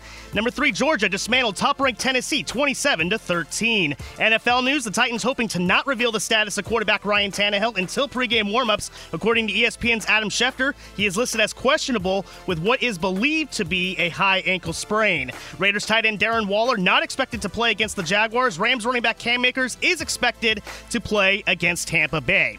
Back to you guys. Thank you so much, Kev. See you in about an hour. It's about 33 minutes past the hour right now. It's Fox Football Sunday on Fox Sports Radio. You're a baseball guy. How come you're not excited about the World Series being done? And, usually you'd be talking about that for 4 hours about a little bit. You're a baseball guy. Come on now. It's funny you mentioned, I think I'm so baseballed out because of the team that I had root for locally. It was so bad this year. I've given up. After Father's Day, baseball was over for me, really. Intriguing. I didn't like the matchup. That was the problem, to be honest. And I'll tell you something about baseball. I mean, really and truly, baseball to me has become a regional and or a local sport more so than any other sport. It's like basically football. Football is a national sport. Everybody roots for football. But baseball, to me, is like a regional sport. The Game 5, totally rating-wise, crushed the NFL.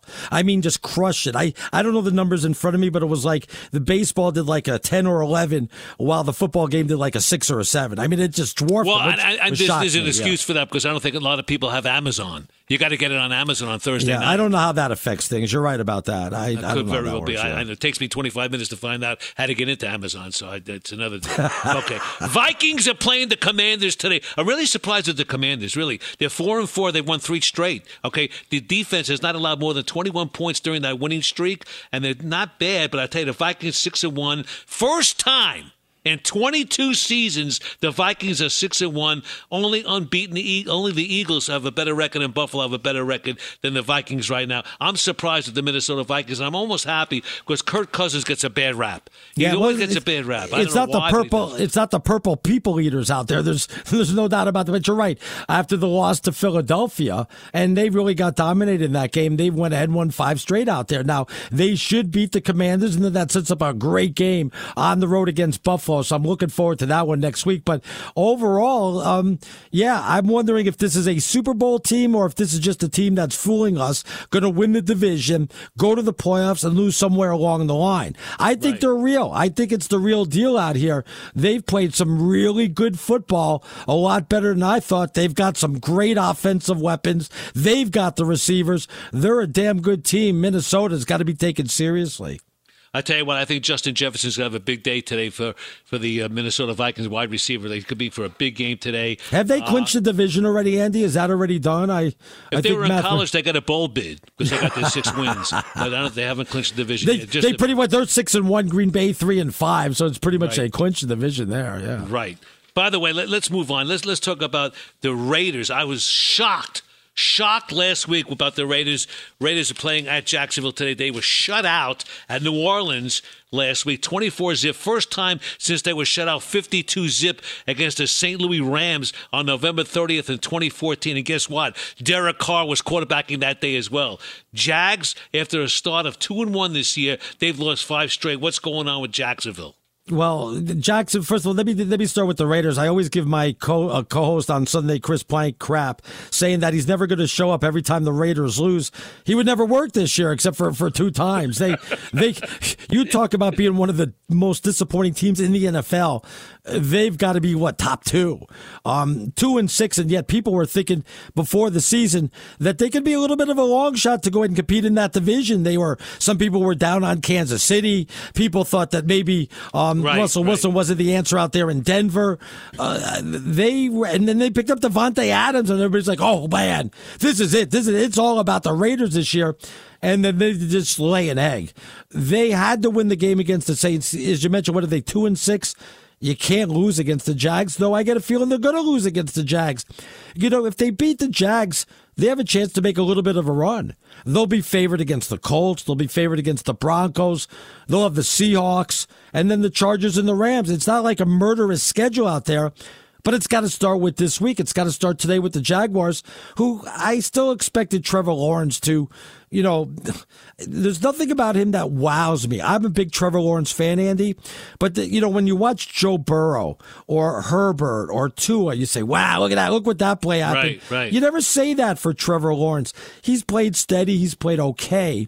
But you don't get that wow factor with him, and I'm still waiting to see if we're ever going to get it with him. Yeah, you mentioned Trevor Lawrence, the number 1 pick in 2021. He's only thrown for over 300 yards once in a game, and obviously last week they played in London. They lost to Denver 21-17. He had 2 picks in that game. So I just thought that maybe he'd come into his own a little more, so this year he has not. But I will tell you this much. I think the Raiders, if they stick to the ground game today, if they give the ball and shove it in the belly of Josh Jacobs, they'll be in good shape, because I just think as bad as they were last week, they still have better talent, and this Jaguars team is just unreeling right now. I mean, is it too little, too late though, Andy? They're 2-5, and I think it is. I think it's first. It's too little, too late for both of these teams. As I say, you look at the slate today in the National Football League.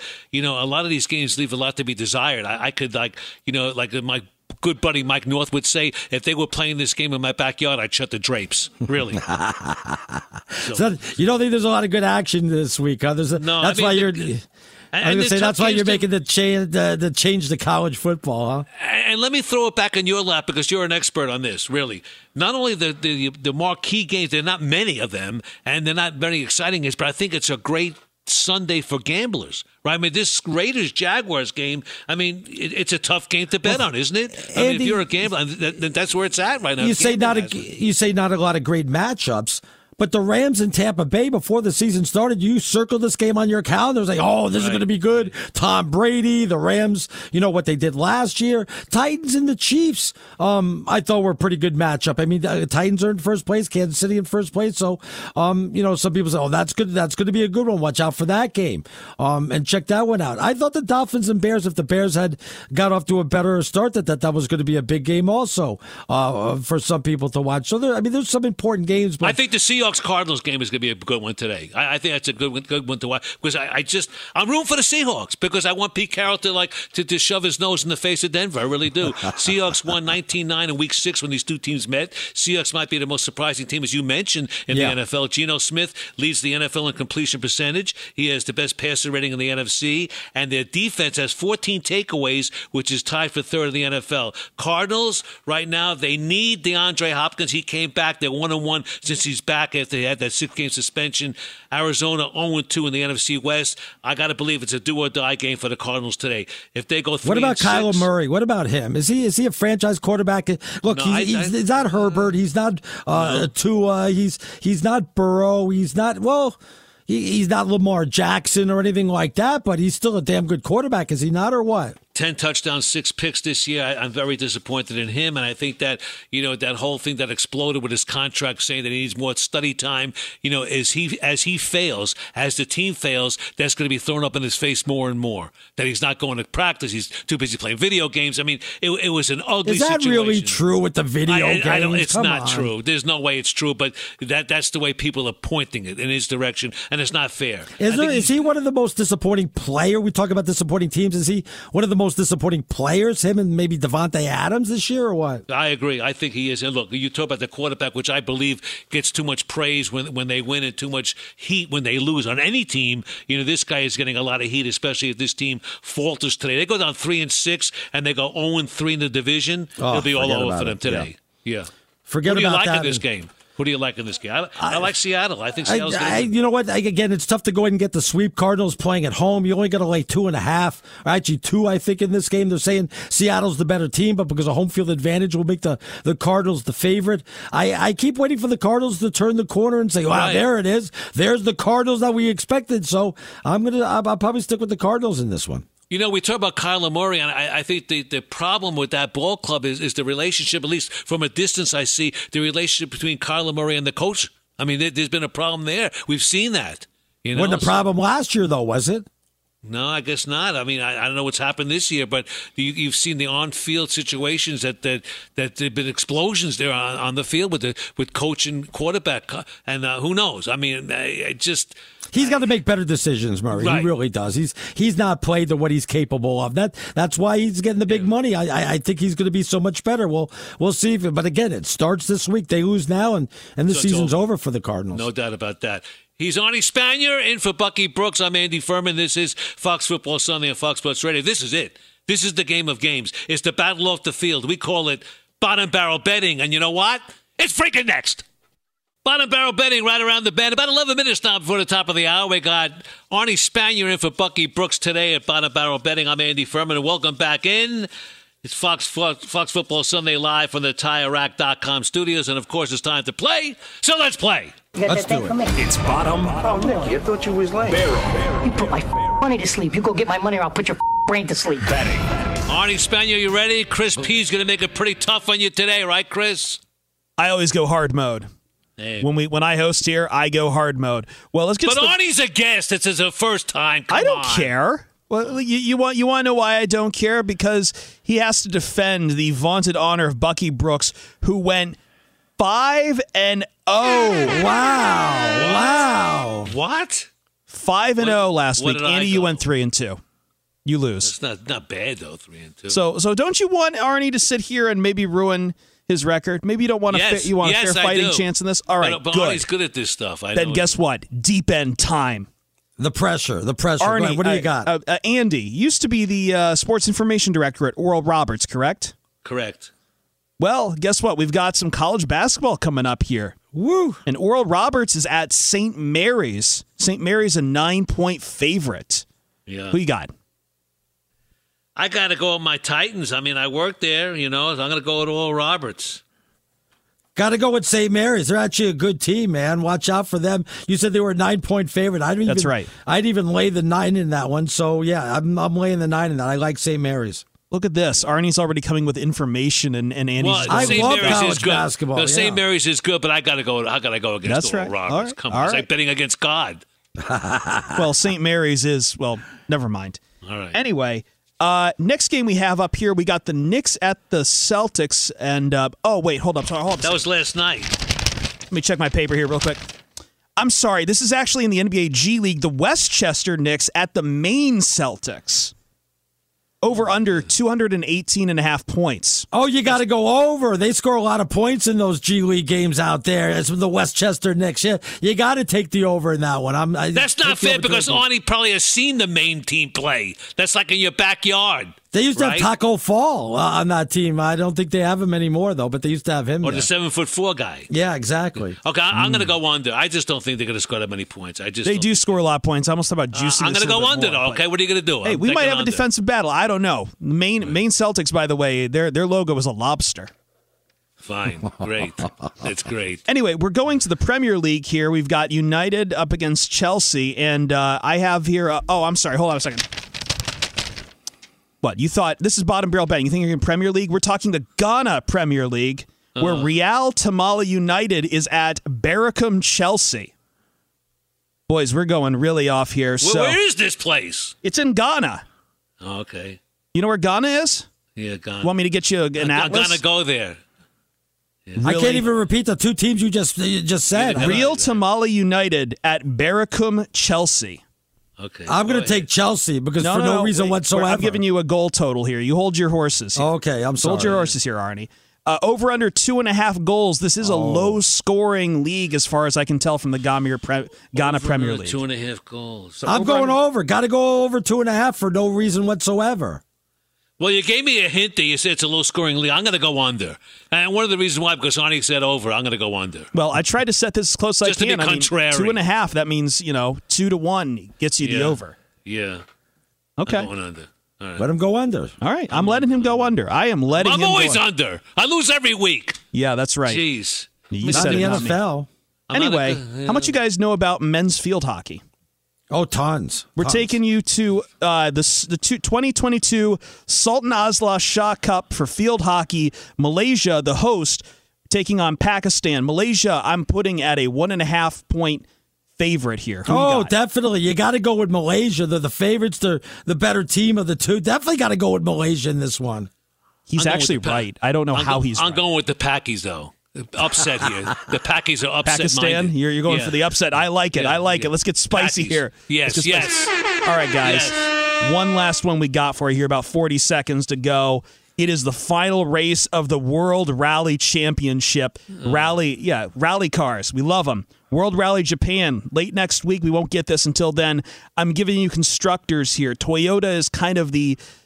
filling the field, they look to be on course to be the constructor favorite. So I'm giving you Toyota for the winning car or the field for another constructor. Oh, that's an easy one. Give me Toyota. You got to go with that. They'll pull it out. They're the home team in Japan, but I'm going with the field.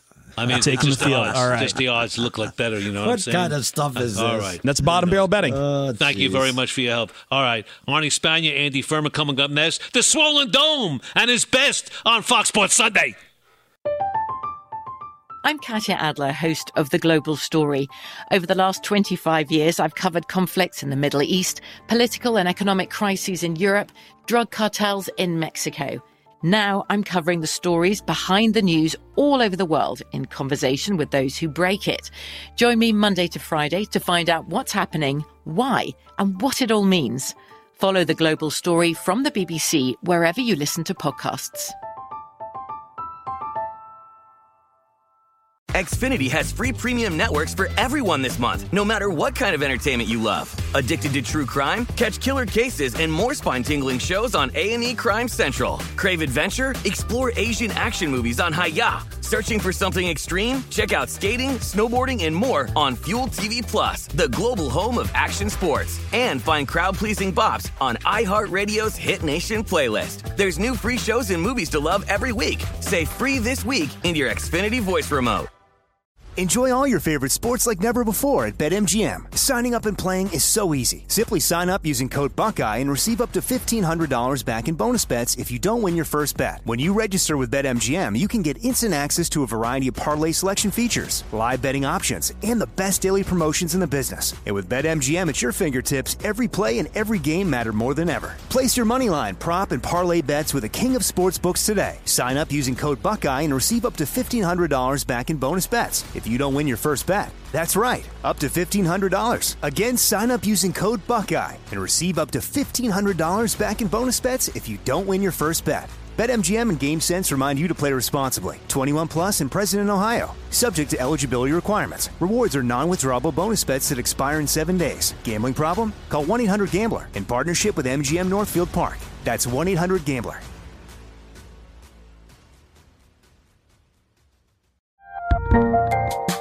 There's a lot happening these days, but I have just the thing to get you up to speed on what matters without taking too much of your time.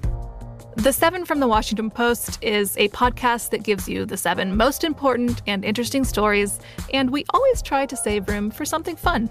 You get it all in about 7 minutes or less. I'm Hannah Jewell. I'll get you caught up with The Seven every weekday, so follow The Seven right now. Greetings and welcome in another beautiful, glorious Fox Football Sunday, Fox Sports Radio. For the purposes of the next hour, I am the quiet one. So that tells you what you got coming up here. Fox Sports Radio. Hey, I'm talking about reputation. I'm talking about history. And I'm talking about working with two guys that I respect, admire, love the careers. And I'm excited to be here. Mike Harmon alongside the Stinkin' Genius himself, Arnie Spanier, and our guy Andy Furman. This is what you call knowledge, institutional knowledge. These guys have been there, done that, argued with you on Twitter. Argued with you on radio, argued with me on radio, lo these many years. Gentlemen, how are we doing this morning? Good. By the way, it's 5 a.m. where you are. Slow down, would you please? Hey, I am jacked up about it. When I got the call saying this is the gathering here on a big Sunday morning, I said, Scott Shapiro, our boss, I said, you'll never hear anything like this before or after. So, gentlemen, it is an honor and a pleasure to be with you. Stop this it with the kudos already. Stop. Yeah, enough. That was 37 seconds, and you I'm guys are already I'm throwing up in my mouth already because I'm not happy. I'm not happy with this. Why are we not happy? With this son of a bee, this guy on Twitter, Douglas Critch 14, he said he turned off our show because I talked about Kyrie. I freaking mentioned Kyrie Irving in passing. I said he's the elephant in the room. That was the big story in sports. But we got World Series, college football, NFL, and he said he turned the show off. And I tell you what, I'd like to see this guy face to face. I get into arguments with these people. I think they do it just to hit my hot button because he really did. I'm going to smack you from here to tomorrow. I would love to smack him. From there to there. I would. Just like that. See? It gets you revved up. You can send all your derision my way at Swollen Dome. The best I'm going to say is, hey, thanks for listening. Tell your friends.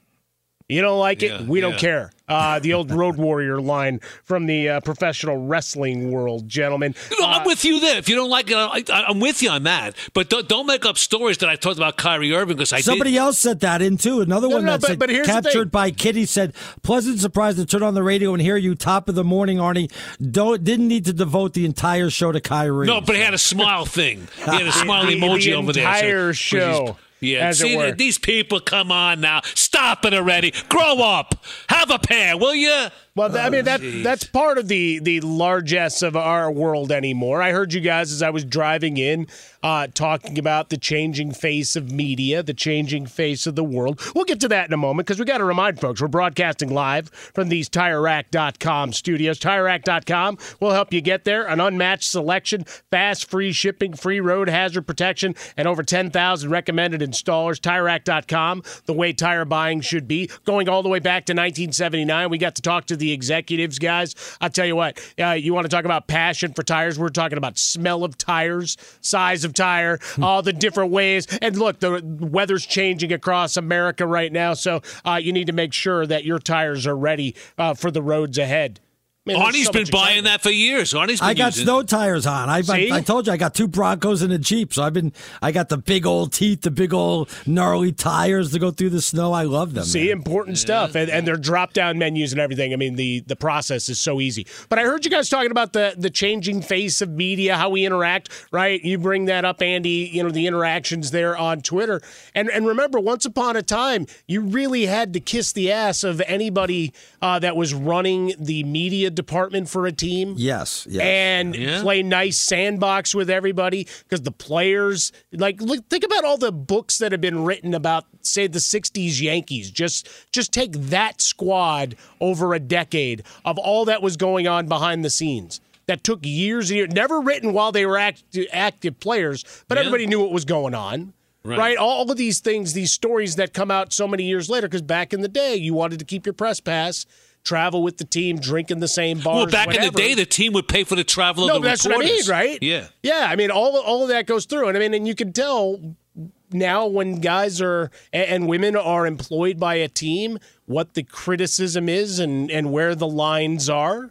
Right? Firmly established versus Twitter versus all these other internet sites, et cetera. Because you got to credential them because it's a growing media, but you don't have the same control you once did. Let me ask you this. Do you think it's hurt our business now that athletes can just go to Twitter and break their own stories and have their own platform, and they don't need to come on shows like this or stuff, you know, sports talk radio? They have their own the podcast and stuff to talk on. I think there's definitely that. That split, because at least for me, national is a different animal than local. Local, you're still going to connect to the fans because you need them to still come support you, buy jerseys, buy whatever products and the endorsement deals, right? The live fireside chat at barbecue place X, all of those things. I mean, that's how you augment your money. Now the money has changed to where maybe guys don't do that as frequently to push, but you know, I don't think it's transcended completely into that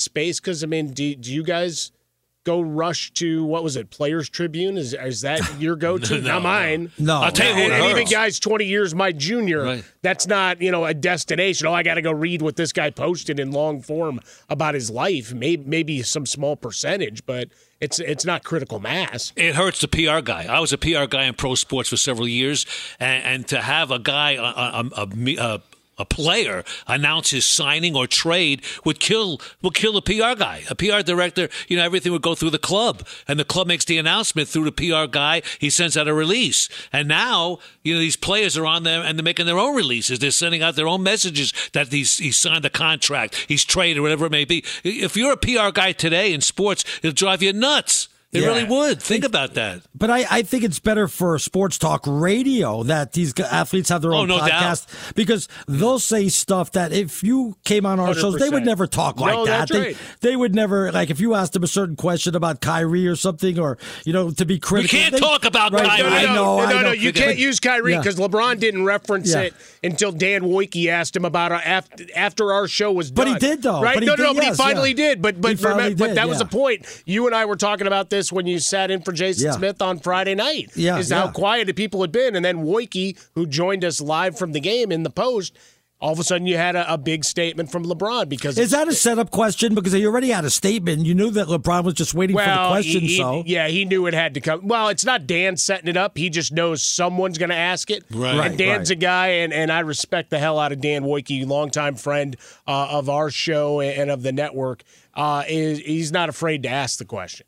Right, a lot of other guys are worried that they're going to ruin a relationship. Again, going back to access and future quotes or little tidbits of information that might inform some of the reporting they're doing. Dan says, forget it. The relationships that, we don't have a lot of guests on our shows during the week, Jason Smith and I, but we've created relationships and long-term friendships. Right, so we'll have guys come on, Jay Glazer among them, where he probably gives us a little more than he's going to give any other place he does media.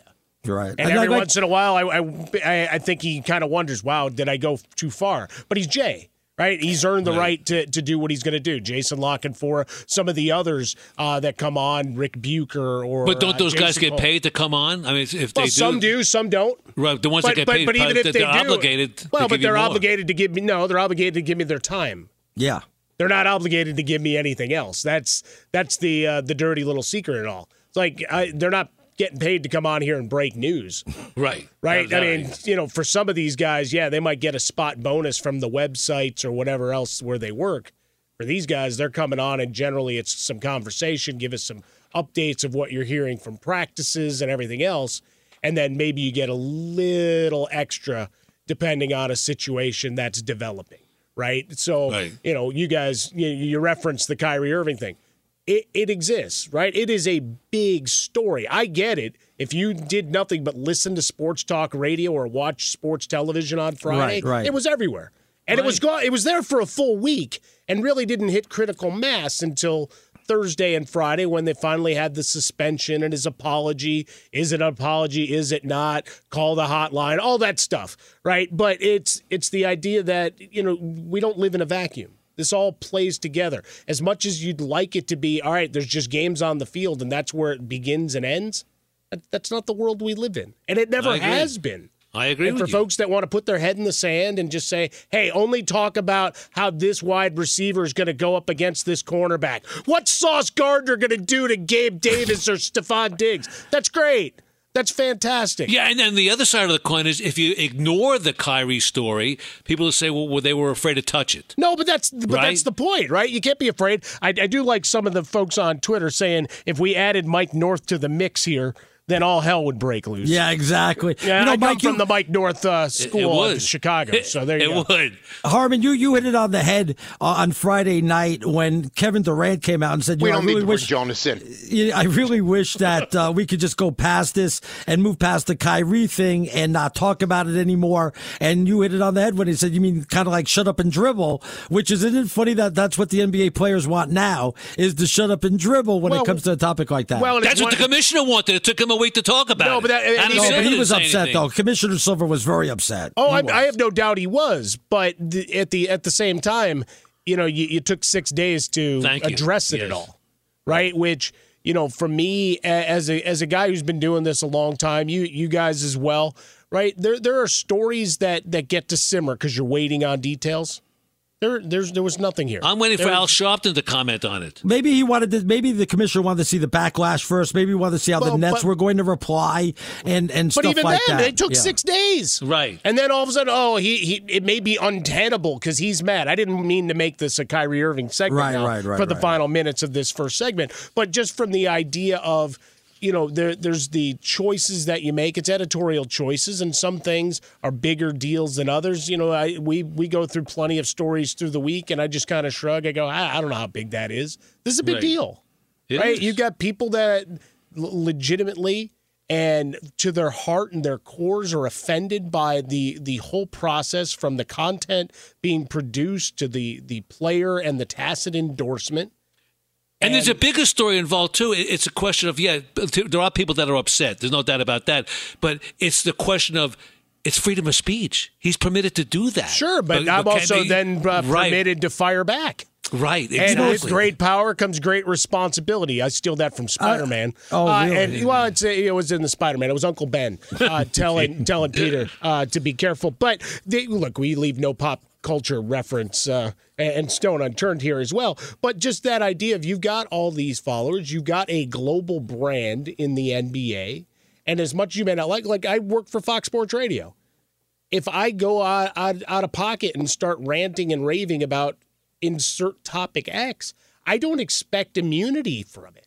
And for them to just say, oh, good for him. He got a little bit of Twitter following and buzz. No, if it's bad and reflects badly on the company, I just signed a contract. There's paragraphs upon paragraphs of things that you're not allowed to do as a member of an organization, private businesses. As for talking about Kyrie, too, and I know some people may be sick of it, but this is a story that in a week from now, we'll be talking about it again after the 5 games are up. And did he go ahead and take care of all those things that he was supposed to take care of? The laundry list that came out yesterday. It's kind of like Deshaun Watson. When Deshaun Watson comes back, we'll start all over again. Look what happened. This is what recently, new girls coming forward.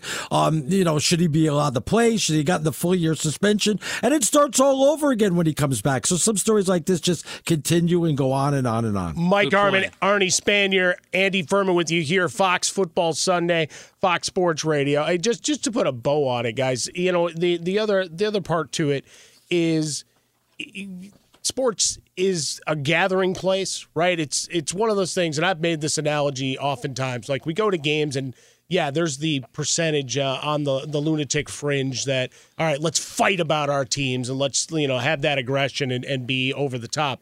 But in general, it's a place we can come to and we're all celebrating something specific. Right? When you go to a concert, you go into a church service, the energy is flowing in one direction, right? You're all there for a purpose, entertainment, the love of competition, whatever you want to do, boil it down to. The rest of the world is a chaotic place and loud winds in most cases. And when there's dangerous and potentially very harmful information out there that traverses into our sports world, we can't be quiet on it. Right, you have to come with it with thought and careful, and care and choose your words differently than you would ranting once again about a matchup of this quarterback and why he stinks, which we'll do here in a couple minutes because we got to get back to the bread and butter of the show. But the reality is, those don't go into a vacuum. We don't just say, hey, you know what, these are uncomfortable conversations, so we have to be quiet about them. That's not the way this works. No, you're right. That's not the way sports talks works. And the tougher it is to talk about, the more people like to bring it up. So I agree with you 100% on that, no doubt. All right, mark the tape there, Chris, because that'll be the last time for the rest of the show. Fox Football Sunday, Fox Sports Radio. It is Week 9, one game in the book. Short slate, 6 teams on bye this week. Yeah, that's right. Change up those fantasy lineups. Cleveland, Denver, Pittsburgh, Dallas, the Giants, and the 49ers are all off. I've already into the 58th minute with Chelsea and Arsenal getting after it, guys. So good times ahead. The EPL is going. World Series is done. Chaos in college football and more NFL. We've got a lot to talk about. We'll wrap our arms around it, and we'll do it next here on Fox. I'm Katia Adler, host of The Global Story. Over the last 25 years, I've covered conflicts in the Middle East, political and economic crises in Europe, drug cartels in Mexico. Now I'm covering the stories behind the news all over the world in conversation with those who break it.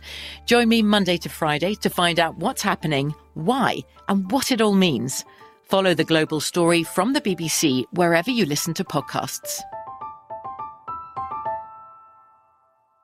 Xfinity has free premium networks for everyone this month, no matter what kind of entertainment you love. Addicted to true crime? Catch killer cases and more spine-tingling shows on A&E Crime Central. Crave adventure? Explore Asian action movies on Hayah. Searching for something extreme? Check out skating, snowboarding, and more on Fuel TV Plus, the global home of action sports. And find crowd-pleasing bops on iHeartRadio's Hit Nation playlist. There's new free shows and movies to love every week. Say free this week in your Xfinity voice remote.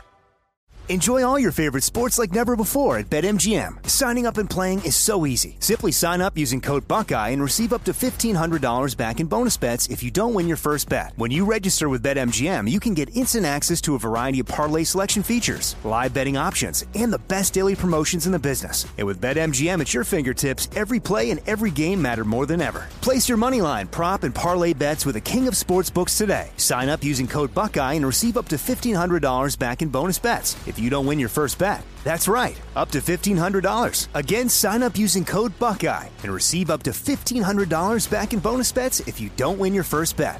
BetMGM and GameSense remind you to play responsibly. 21 plus and present in Ohio, subject to eligibility requirements. Rewards are non-withdrawable bonus bets that expire in 7 days. Gambling problem? Call 1-800-GAMBLER in partnership with MGM Northfield Park. That's 1-800-GAMBLER. The best conversations I have with my colleagues are the ones that happen when no one is looking, when we're not 100% sure yet what to write. Hopefully, having conversations like this can help you figure out your own point of view. That's kind of our job as Washington Post opinions columnists. I'm Charles Lane, Deputy Opinion Editor. And I'm Amanda Ripley, a contributing columnist. We're going to bring you into these conversations on a new podcast called Impromptu. Follow Impromptu now, wherever you listen. Welcome back in. It's Fox Football Sunday, Fox Sports Radio. Mike Harmon alongside Arnie Spanier and Andy Furman. Pleased to be with you here on a beautiful Sunday morning, week 9 of your National Football League, as we come to you live from the TireRack.com studios. They'll get you there. Hey, guys. Big slate of games ahead. No, let me stop you there, because there's only 2 games in the afternoon. Yeah, well, very upset about that. No, very upset. Well, you know what? You're like stealing notes off of my page. Oh, it's I didn't like you're know that. Watching me in the studio.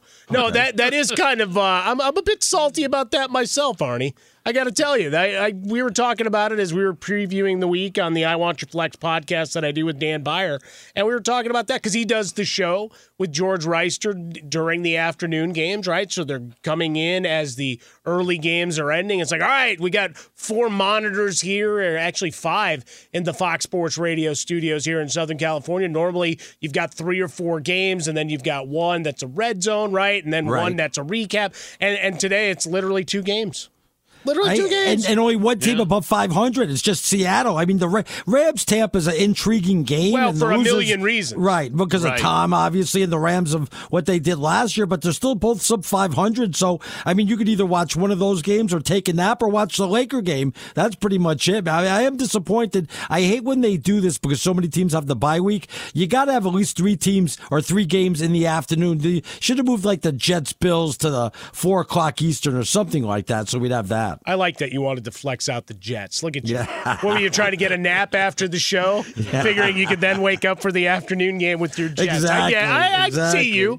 I see you. But plenty to talk about. We'll get into that Rams and Buccaneers game in earnest. I mean, Buccaneers, for all of the trials, tribulations, and where we're at, they're still the number 6 scoring defense in the National Football League.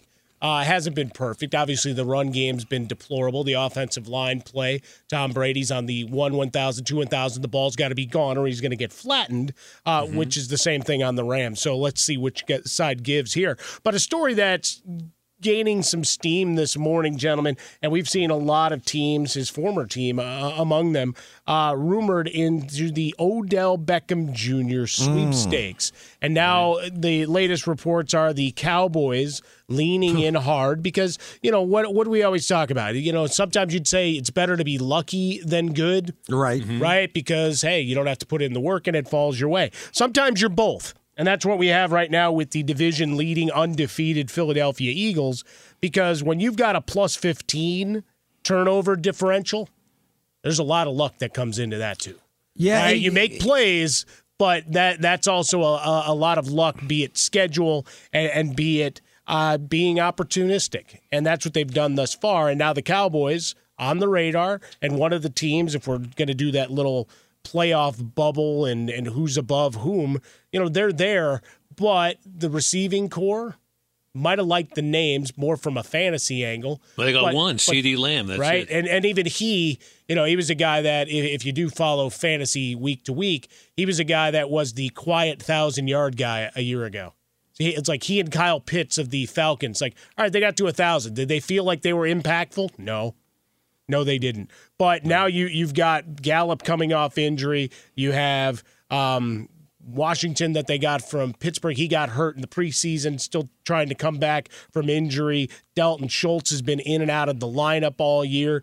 And Odell Beckham Jr. hasn't played, but you know, you're looking at trying to find lightning in the bottle, and you didn't get it in the trade market because whether you want to go to salary cap reasons or people don't want to give Jerry Jones any advantage. There's a million reasons why a trade can't be consummated in a league, but now you've got to go. I don't want to call it the scrap heap because the guy was playing really well and would have been the Super Bowl MVP if he hadn't gotten hurt.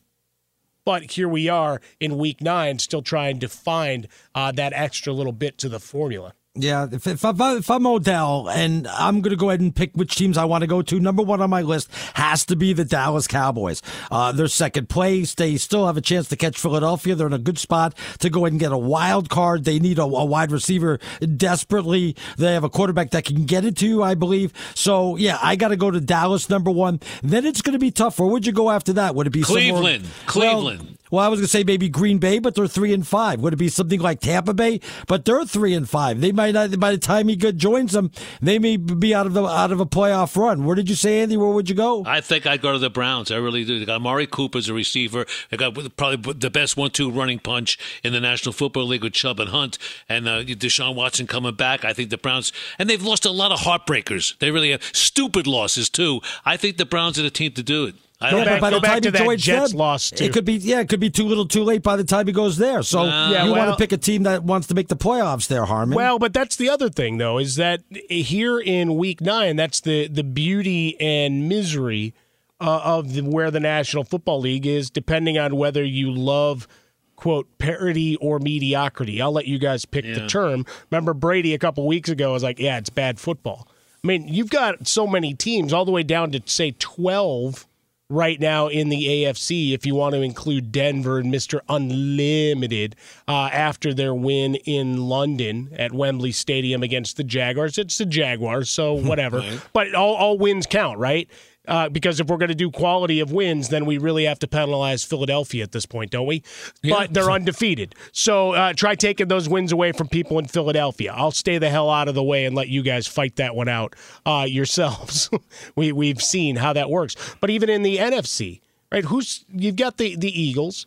People dismiss the Vikings at every turn. Kirk Cousins must have really ticked some people off along the way. He gets no respect. It's unreal. And congratulations to Kevin O'Connell, by the way. Welcomed their 4th child in, and then he was back on a plane to coach for today's game. So good on him. But after that, you've got 3 and 4 seeds are Seattle and Atlanta, guys. That's where we're at in the NFC. That's how ugly it is. Well, yeah, but that's my point. Like when you bring up Tampa and Green Bay, I think even if they lose today, they still have the potential to be a back end wild card team, and if you're right at the right time, dangerous things happen, right? Because right now, even look at the back end. All right, 49ers trending up. We can stipulate to that. Giants 6-2. I don't know, Matt. You look at what Dable's been able to do. He's got them believing. They play some good defense, and as long as Barkley's healthy, they've got a puncher's chance offense in a lot of games, right? But then the 8 seed is the Commanders and Taylor Heineke. The 9 seed is the Rams, who we've done nothing but stand there like DiCaprio at the end of Once Upon a Time in Hollywood with a flamethrower the whole time for their season. You know what's interesting about this is that you mentioned you have wild card teams that are going to be better than 2 of the division winners, which could be like Atlanta and Seattle. But I think like Dallas, who would be a wild card, or maybe even the Giants, who'd be a wild card, would be better than 2 of the division winners out there. That's why. But I'm so happy you mentioned that Green Bay is a possibility for a wild card spot, because that tweet that really got to me. That really got to you this morning. I heard you ranting about it earlier. I honestly think that Green Bay has a shot. I really do. At Andy Furman, FSR. Not after they lose to Detroit, that's for sure. Well, if they lose to Detroit, it's over, really. And if Arizona loses today, it's over. There's a lot of teams. Arizona's a team. Yeah, we could put this as demarcation Sunday, I guess, to a degree. Yeah. But my point was that the NFC, there's not teams running and hiding, guys. Like, there's a couple of good teams. I mean, is Seattle, like, you still have people saying, well, it can't continue with Geno, can it? They're overachievers. Right? Are they overachievers, or have they just found the right formula for this year? Well, go back to Minnesota for a second. I mean, you're the one that certainly looks at who've you beaten, and certainly, you can't change that because they're on your schedule, but they beat a bad Green Bay team. They lose to Philadelphia, beat a bad Lions team. At the time, New Orleans was really bad. They beat a bad Bears team. Sorry, but they are. And they beat Miami. Okay, big deal. So they're 6-1. You can't take the record away, but seriously, I don't see any really impressive wins on this slate. No, and that's it. For them, the tests now come, right? Commanders are 500. Right. Commanders, if we talk about them in the playoff berth, because, I come prepared with my strength of schedule left on the docket, guys. They have the hardest schedule remaining. You know who's number 2? The Giants. So there's 2 right there. And in terms of easiest, Baltimore's got the easiest remaining schedule. They're a team on the rise if they can get healthy. Andrews and Edwards probably not going to in this evening's game, or I should say the Monday night game against New Orleans. But Again, ease of schedule. Their opponents' combined record going forward, guys, 35%. Then you've got Atlanta, second easiest schedule. So they're not going to go away. And they run an interesting brand of football is that they will just bludgeon you with the run. And they get Cordell Patterson back off IR today against a Chargers squad that is looking for a life raft that gives up nearly 6 rushing yards per attempt. You know, you mentioned the Ravens. What's their real record? Are they 5-3 or are they 8-0? Or they could be 8-0. They lost that double-digit lead to the Dolphins. Yes. They had no business doing that. I said the same thing for the Bills and the Giants. They had no business losing. I think it was a double-digit lead to the Giants, too, before they lost 24-20. This team, if they were 8-0, they'd be considered the number one team in the NFL, and people would be picking them to win the Super Bowl.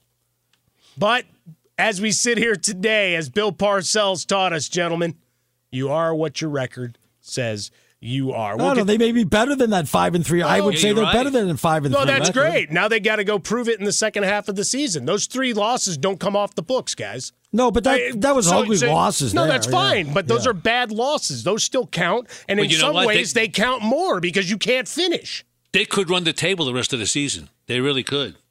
They will be favored in every game, no doubt. Except for maybe Cincinnati, they'll be favored by 5 to 7 points on each game. Run through it. Yeah. You've got the Cleveland New Orleans, game, the Cleveland and Cincinnati bye week. Yeah, you've got Cleveland, you got Cincinnati, Pittsburgh playing for pride, whatever that means anymore. Denver, are they getting better? Right, people all love their personnel coming in, but they trade away Chubb. Denver stinks out loud. Your Dolphins. Yeah.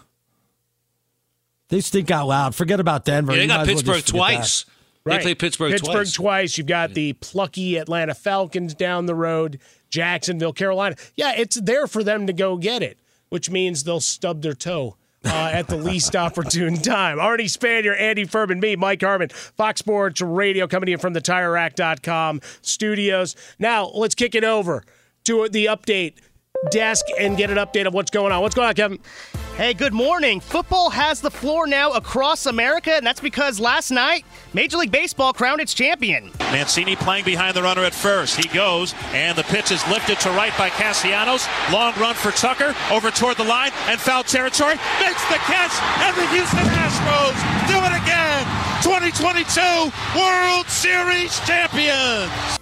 Robert Ford on FSR affiliate KBME with the call. Yordan Alvarez hit the go-ahead 3-run home run in the 6th inning to give the Astros a 4-1 win, clinching the series 4-2. Houston shortstop Jeremy Pena named World Series MVP, just the 3rd rookie to win it, as the Astros have now won 2 titles. College football, a couple of top 10 matchups on Saturday. Number 10 LSU handed Alabama its 2nd loss of the season in overtime, 32-31. The other big matchup saw number 3 Georgia dismantle top-ranked Tennessee, 27-13.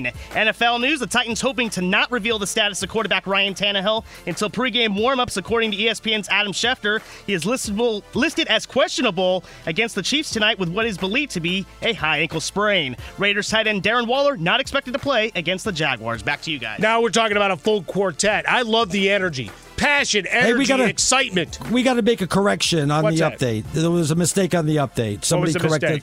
They said it was the 2nd championship for the Astros. It's the 1st one without cheating. So then, are you sure about that? Yeah.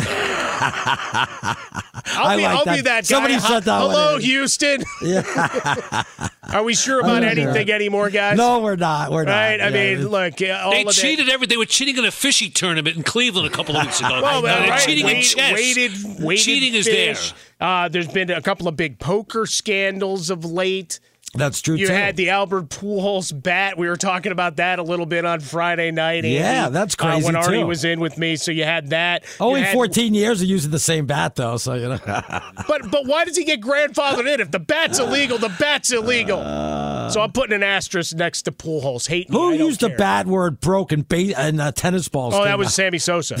It was his batting practice bat because he wanted to put on a show. He made a mistake. Because he wanted to put on a show during batting practice. I forgot about that. And if you ever had a chance to, I'll tell you what, during that 98 season, if you did go to batting practice for any of those squads, I mean, not that batting practice isn't a home run parade anyway, but you want to talk about some ridiculousness. They'd have hundreds of people out in the streets beyond beyond the walls there at Wrigley fighting for the batting practice home runs. Oh, geez. Unbelievable. That was insane. I saw that Pujols' 700th home run ball went for, I think, $360,000. Not shabby. After the not too buyer's shabby. Premium. So there you go. At Andy Furman, FSR, at Stinkin' Genius, one at Swollen Dome. That's where you find us on Twitter. As we continue here, guys. Oh, by the way, did anybody win the $1.5 billion? I did not see a report one way or another. I know it wasn't me. I'm still here. You would have showed up anyway because you love it. No, you're probably right. Especially when you see, my name. If I would have won, I would have made an offer tomorrow morning to buy Fox Sports Radio.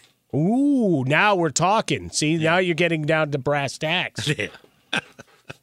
I wonder if that's going to get excised from any podcast. Wait, can I just finish up what you say about Odell Beckham Jr. and the Cowboys? Where should he be? Yes. I saw this report that came in on Twitter that said the Cowboys also made an offer on wide receiver Jerry Jeudy, but the sides couldn't agree on a price. They want to get a wide receiver. Well, they went after Brandon Cooks, too, but with $18 million, and then he pouted and didn't play on Thursday. No, from what I understand, that the team wanted too much in return, like a second and a fourth. Well, but they didn't want to pay the $18 million and give up draft picks. Right. So I mean, somebody was going to have to eat some money, right? You signed a deal with Houston, okay, and I'll leave it at that. You signed a deal with Houston. You knew they were going to be bad. Maybe you had a quote-unquote gentleman's agreement that if things went awry at the trade deadline, they'd look at opportunities. That doesn't mean they're just going to roll over and say, hey, rub my tummy and take whatever you want. Right? Just get me out of here. No, but legitimately, we want a second and fourth. Look at the price for Christian McCaffrey and others, and some would say they overpaid. Well, you're making a play on a guy who truly is a difference maker. Brandon Cooks is a well-traveled guy, and he's a good receiver. Is he a difference maker that's elevating you to Super Bowl status? No. Yeah, but a second and fourth. And $18 million. That's too high of a price tag. But that's what they want. People in hell want ice water, but you're not going to get it. So you could have made a different offer to them. They probably would have taken it. But that's just it. You can offer and you either accept or not, right? Bad fantasy trades going down ahead of deadline. Folks send you a bunch of ridiculous things, and then you just decide whether you want to accept just so they'll leave you alone. Well, with the NFL, there's a hard deadline, and you can put them on mute or block them or whatever you're going to do. All right, bad offer. And you know what? Reputations get out pretty fast. Not that GMs get to stay in their jobs very long, but you get the reputation of, all right, this is going to be unreasonable. We're not going to bother. And remember, Houston had a bit of an upheaval because of that Easterby guy leaving. So now you've got a whole other power thing, just like you did a couple years ago when Bill O'Brien was there, when everybody's looking around going, all right, who's actually making the call? And then Trader Bill went to work and gutted that team. But they could have used Brandon Cooks. He's a good receiver, but it would have been a good pickup. But it's just not worth the price tag there. Right, gross overpay relative to the market. Well, sometimes you got to overpay. I remember talking to Jerry Jones once. I had him; he was doing the Jerry Jones show in Dallas. I said, Jerry, forget about any certain players. How do you know when you're overpaying for a certain person or overpaying on a trade? He goes, let me tell you something. He goes, every time I thought I was getting a bargain, I took it in the blank. And he didn't say blank. He said the word. He goes, whenever I overpaid for something, I knew I was getting a good deal. And that's the way to do business, period. Of course, we all can't overpay for stuff. We don't have money like Jerry. But that's what he was saying. If you try to get a bargain, most of the time, that's exactly what you'll get, something that doesn't work out. Well, in this case, he had to make the decision. Were they willing to compromise future for whatever they estimated the gain to be? Well, the answer is yes to that. Yes, he wants to win that. But they clearly decided no, right? Which was in contradiction to what he had been saying the last couple of weeks, because he's been talking a lot about mortality and his window of winning. No doubt about that. We'll continue this in a minute. Andy Furman, Arnie Spanier, me, Mike Harmon, coming to you live from the TireRack.com studios here of Fox Sports Radio. A couple game previews, and we'll continue this trade valuation process here in a moment here on Fox. Hey, welcome back in to the TireRack.com Fox Sports Radio studios. Mike Harmon, Arnie Spanier, and our guy Andy Furman at Andy Furman FSR on Twitter. This is truly a pleasure, fellas. I love the depth of conversation. People loving it on Twitter. Come on in and and give us your opinions of what you're liking here. I want to get back and just tie a bow on the trade conversation for a minute, because I've always been a very strong believer in the F them picks theory that the Rams have exhibited these last couple of years, so long as I know I'm actually getting value and it's pushing me over the top. And I think that was really the point with Brandon Cooks that I was trying to get to, but I guess I didn't do so eloquently as stated before. Right? You know, if you think the guy's a difference maker, you go get him. It's difficult to say, am I getting talent or not? You just don't know. I like the philosophy of various ball clubs. I want to win now. When the Rams got Matthew Stafford, want to win now. When the Buffalo Bills went after Von Miller, they want to win now. They have a core group of players, and they know by adding a piece or two, they could get to the top. And I love that. It sends a message out to other teams, and it sends a message out to your fan base. Amen to that. Look, let me tell you something. When the Dolphins get Chubb, people didn't say, oh, that's too bad they're tanking on the season because they gave away some draft picks. I could care less about the draft picks. Really, I'm like Andy. When you hear about draft picks and we find out like 50% of the draft picks fail anyway, mathematically, I'm going to go ahead and take the veteran every time and deal those draft picks. Even if I think it's going to get me over the hump, I'm going to make that deal and get rid of as many as I can because I just don't care about those draft picks at all. Yeah, I think as related specifically to Brandon, sorry, Andy, just that it was the $18 million for me. Second and fourth, all right, give him the picks if you think that's the difference. Well, you have to give up something, draft picks, money. No. But the money is a big deal because now you got to go restructure and redo a lot of deals, which I guess, nowadays we're seeing so many teams do it that you just kind of blink and say, all right, go to work. But remember, we're issuing in a new era where we actually had trades, right? We didn't have this for years. Right. So like now, because they moved it back. Now we want, but we also want everybody to jump all in with both feet. And you've still got a lot of old school thought processes, not necessarily the GMs, because that's turned over a lot. But I mean, your oldest GM in the league right now, and I don't mean that because of his chronological age, I mean because of what he is Jerry Jones. Right. So all of a sudden expecting him to say, hey, let's get into the 2022 way of doing business as related to the trade market. I'm not buying it. Back in the day, Steven does. Come on now. Steven does a lot of he probably does 90% of the stuff. Jerry's just a figurehead nowadays.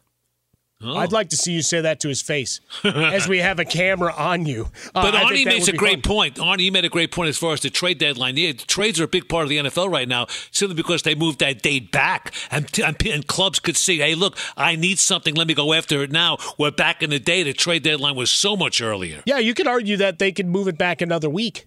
Now that you're at 17 games in 18 weeks, and that maybe you add another game here in short order, because don't kid yourself. So that 18-game regular season is coming soon enough. But the other point is that you do have so many teams that are still, quote, in the hunt. That's why I love the second wild card in baseball. The purists didn't like it because, oh no, you're cheapening the playoffs. Like, really?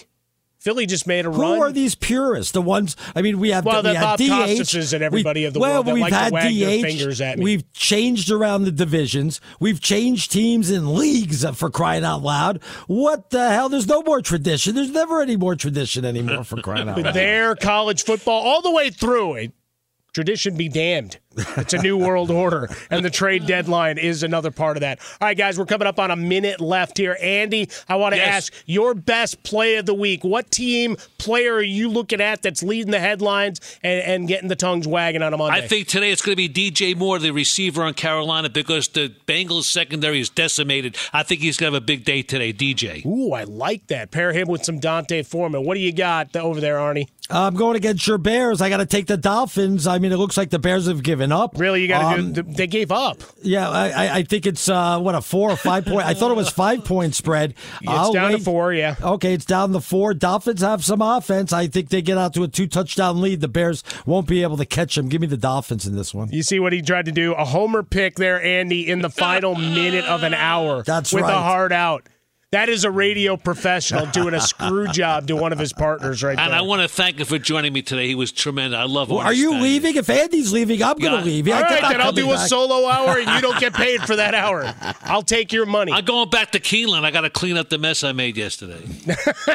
Well, we got to talk about that trip sooner. You should have found my brothers. That's Andy. He's Arnie. I'm Mike. Coming up next, another hour with me and the Stinkin' Genius here on Fox Sports Radio.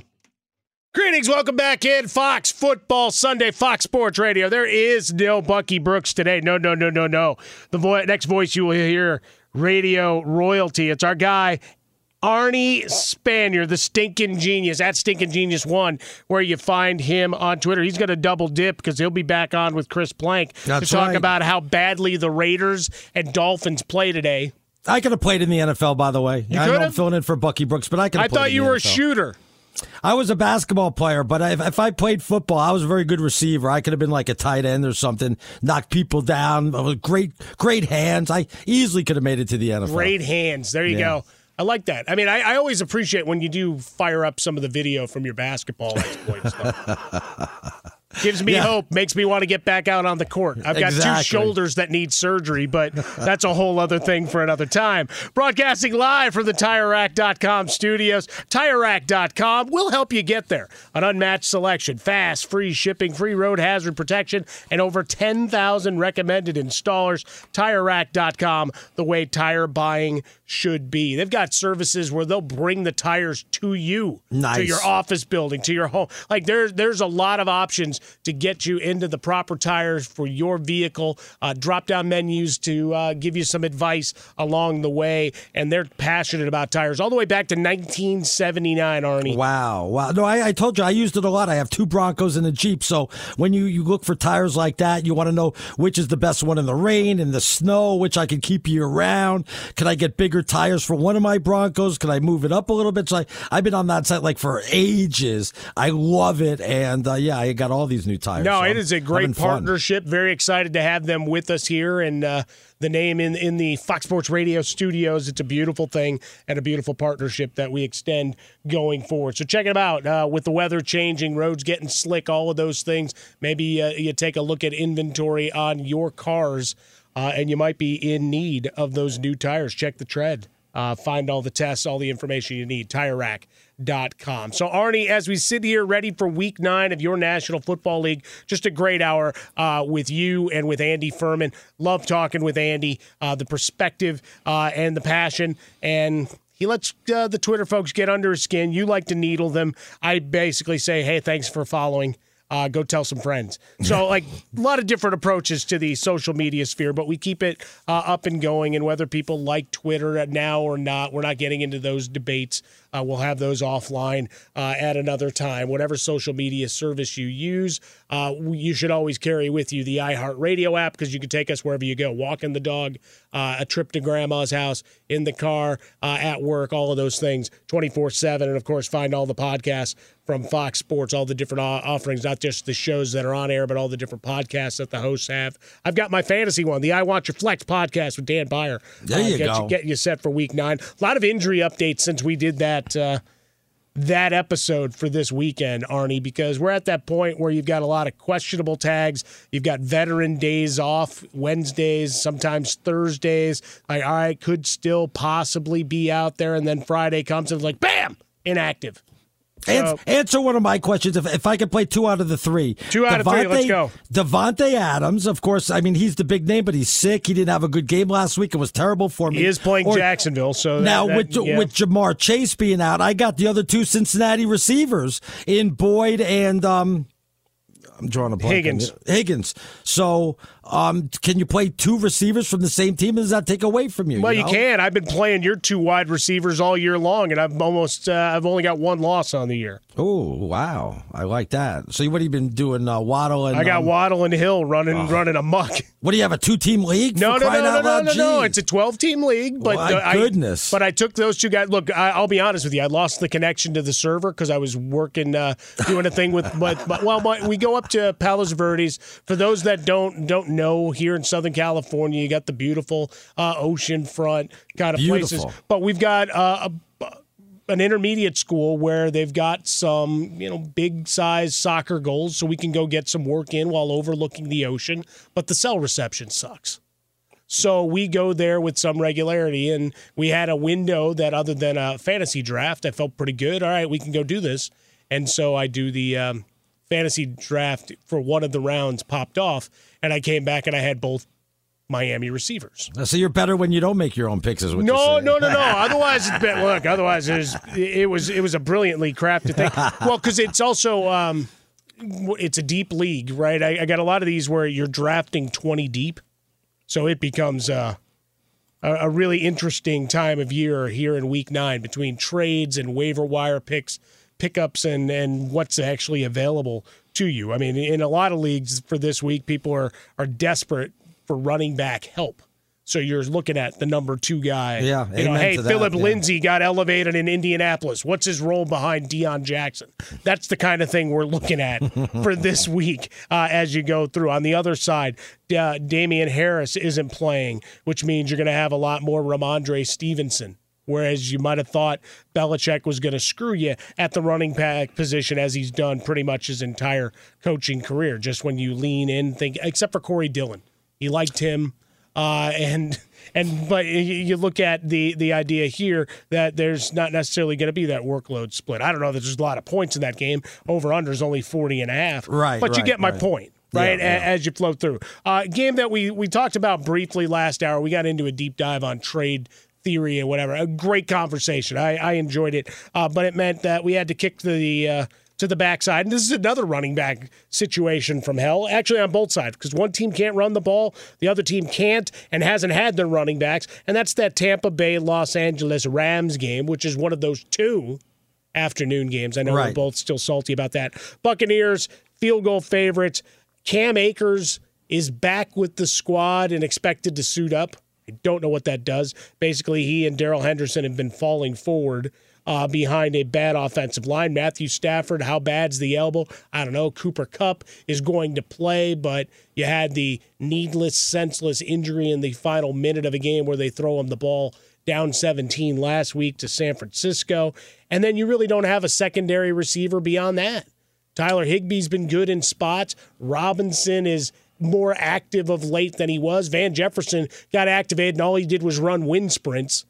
So you're looking at the Rams going, all right, they won the Super Bowl, and now when we talk Super Bowl hangovers, I mean, they're still struggling and looking for more Excedrin. Yeah, you know, this was a game. It sure loses its luster because of both the records. They're sub 500, 3-4 against 3-5. But make no mistake about it, it's still a monster game, a lot on the line. First of all, you could say the loser's pretty much outside, and they're not going to make the playoffs. Matter of fact, Tampa could still win the division, but if they lose and drop to 3-6, chances are, you know, probably like 30% or less that they'll still come back and do it. They can. You're now trying to ascribe percentages? Yeah, I'm making it up, though. I'm not making it up. I'm going to pretend I'm a math major because like, you know what? You can't tell the difference. Nobody's going to call up and say, it's not really 30%. It's more like 15%. Well, Todd Furman might be listening. Our guy, he'd have a number off the top of his head. He's mad at me because I gave Mattress Mac some kudos, but we'll get into that later on. Well, I'm sure you and Chris Plank will do that later on tonight at 8 p.m. Pacific. Fox, Tampa has the 5th easiest schedule remaining. Yeah, I like Tampa in this game. You know, both teams are real, and they both have a lot of injuries.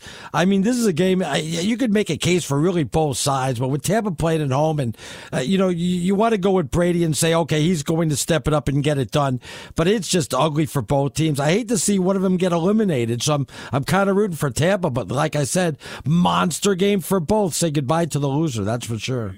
Good for business either way, because a lot of eyeballs on this one. Actually, both afternoon games, highly entertaining when you look at Seattle, Arizona on the other side. But losers of 5 of 6 are the Buccaneers. Defensively, still a top 10 unit in terms of points per game, but the offense, sputtering, red zone inefficiency. What does that mean for Tom Brady, though? Now that the divorce is done, but they're 3-5, does that mean that he's more tend to stick around for 2-3 more years, or do you think because of the record and how frustrating this year is that he'll call it quits? Well, the question is, does he stick around in Tampa? I guess that's where you put a giant question mark. Yeah. Like that's where I'm at with it. I don't think he retires. I don't think if you go back and actually watch these games, like he misses throws. Everybody misses throws. So So like a lot of this on him, and if you just take it down to brass tacks, you know, and the marriage is dissolved. From all reports like that was not going to be remedied in any way, shape, and form. We got the results that the divorce are final. And as we know, folks can still change their minds, cooling off periods, all those kind of things, and maybe just a change of heart and circumstance. We don't know what their agreements were, right? Because, like, I've talked about this a lot, some parallels to my mutant personal life in some of the timeline stuff as the way these things flow through, Arnie. And so, you know, wondering what the future holds in that regard, I don't know. But from the football side, he's in. And he's still playing pretty well overall, right? He's still leading the league in yards and still the touchdown to interception ratio. Where would he go? Because it used to be talk last year that he was going to go to the Dolphins, but now with Tua, back and the way he's played. Well, played well, right? Forget about that. Sure. There's only, as far as I'm concerned, other than Tampa, there's one team he can go to that's still somewhat of a playoff contender that he would like, that the fans would welcome him there, and that he would be real happy. You mean go home? Yeah, damn right. Go back to the Patriots. What do they got? I meant home.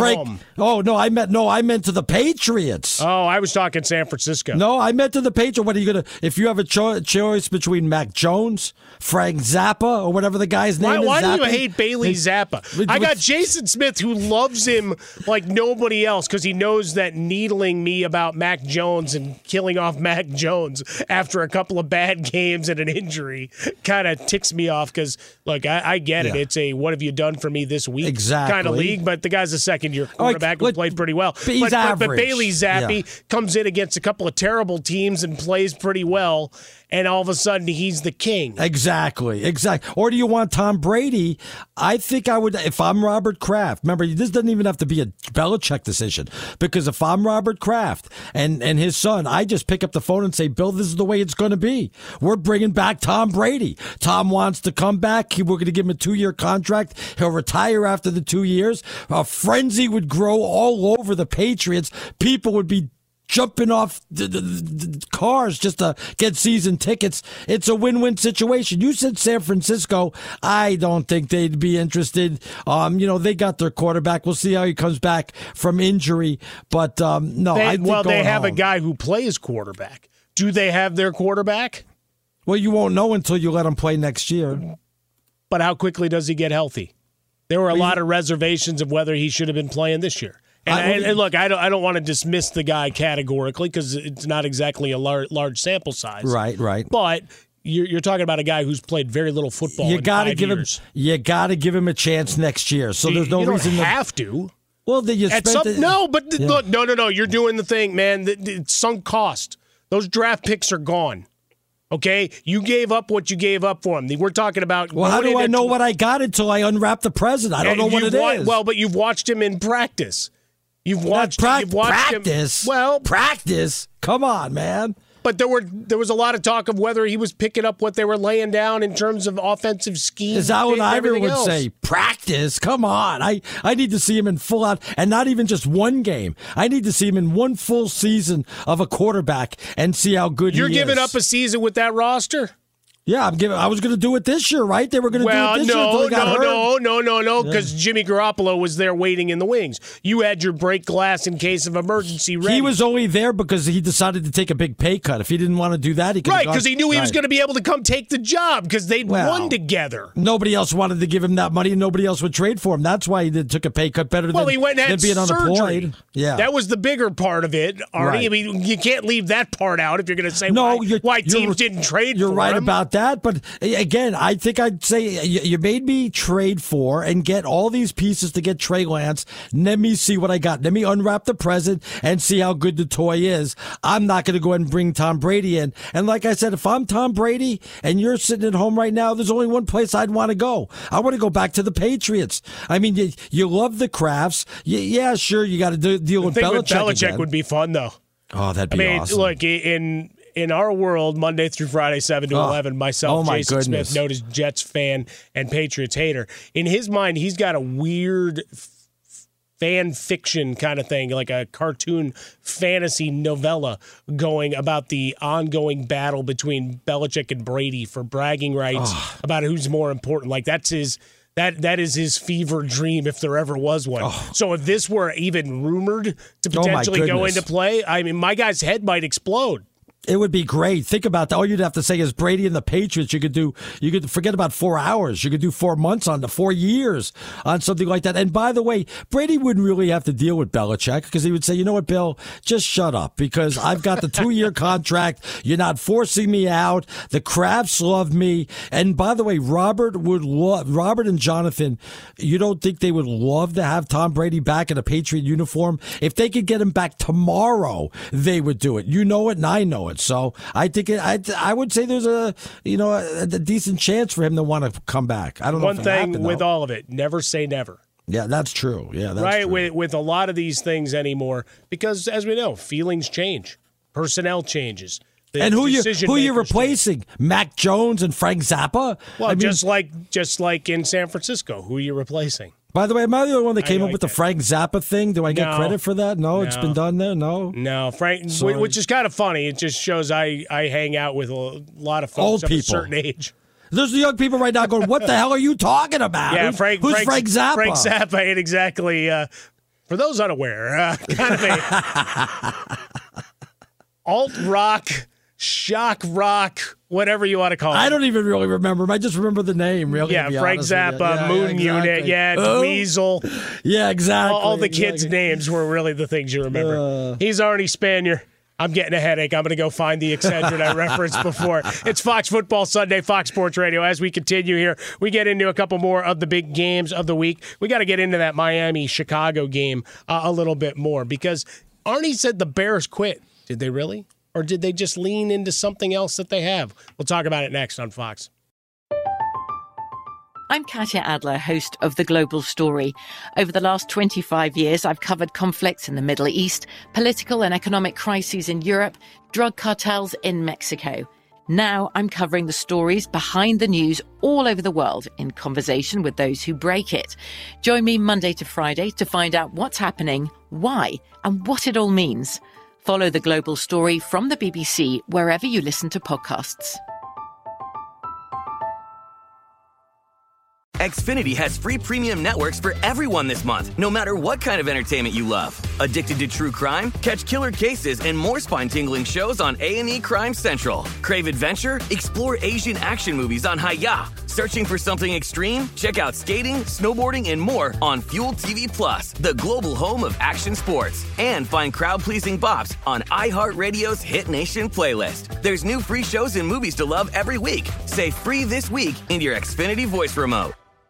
Enjoy all your favorite sports like never before at BetMGM. Signing up and playing is so easy. Simply sign up using code Buckeye and receive up to $1,500 back in bonus bets if you don't win your first bet. When you register with BetMGM, you can get instant access to a variety of parlay selection features, live betting options, and the best daily promotions in the business. And with BetMGM at your fingertips, every play and every game matter more than ever. Place your moneyline, prop, and parlay bets with the king of sportsbooks today. Sign up using code Buckeye and receive up to $1,500 back in bonus bets. If you don't win your first bet, that's right, up to $1,500. Again, sign up using code Buckeye and receive up to $1,500 back in bonus bets if you don't win your first bet. BetMGM and GameSense remind you to play responsibly. 21 plus and present in Ohio, subject to eligibility requirements. Rewards are non-withdrawable bonus bets that expire in 7 days. Gambling problem? Call 1-800-GAMBLER in partnership with MGM Northfield Park. That's 1-800-GAMBLER.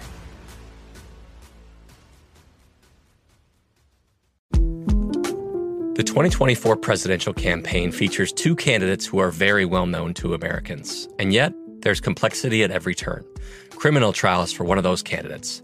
Young voters who are angry. The Campaign Moment podcast from The Washington Post gives you what matters.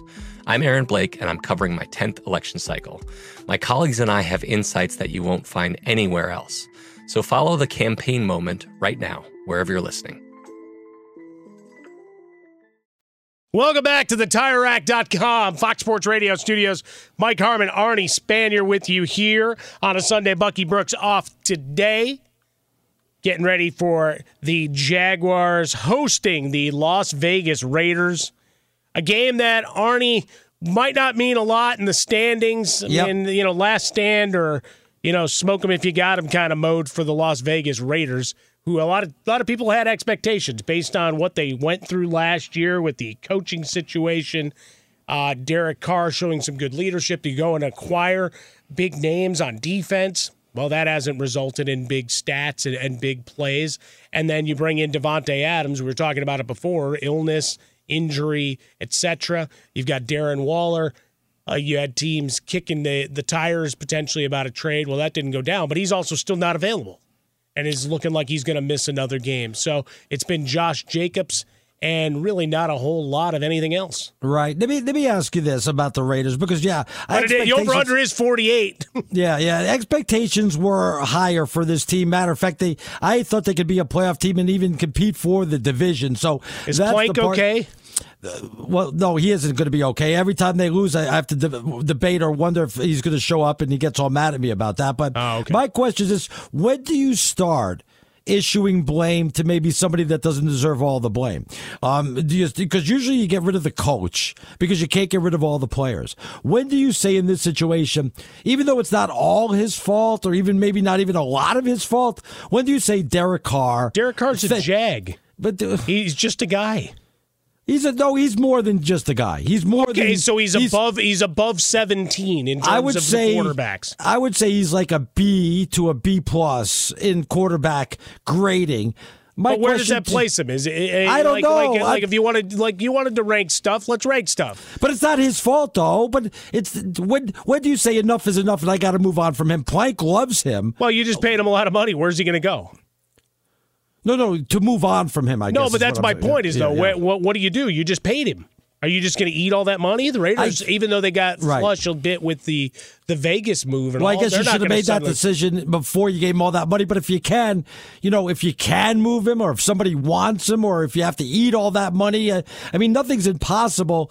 Do you say goodbye, or are you just keeping him on the team because of the money situation and what he's costing you? Yeah, they've got a potential out. And the contract language always gets kind of interesting. Right. 3-year, $120 million extension. So you have a potential after this year? I think it's after. Yeah, it is after this year, I think. Okay, so another 3 more years. So you'd have another, huge cap hit, right, when it comes down to it. But potential is there. But 1,600 passing yards, 9 TDs, 5 picks.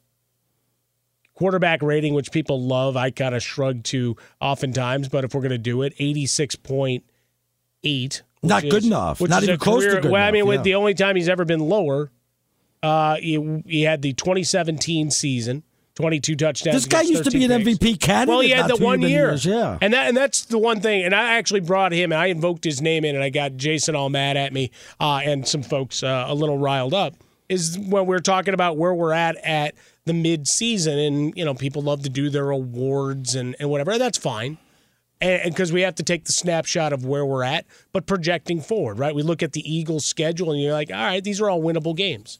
They've also been very lucky. We talked about it in last hour with our guy Andy Furman, talking about turnovers, right? Fumbles, interceptions, everything, ball bouncing your way. Taking care of the football, the hallmark to winning football. We know that. We know those percentages.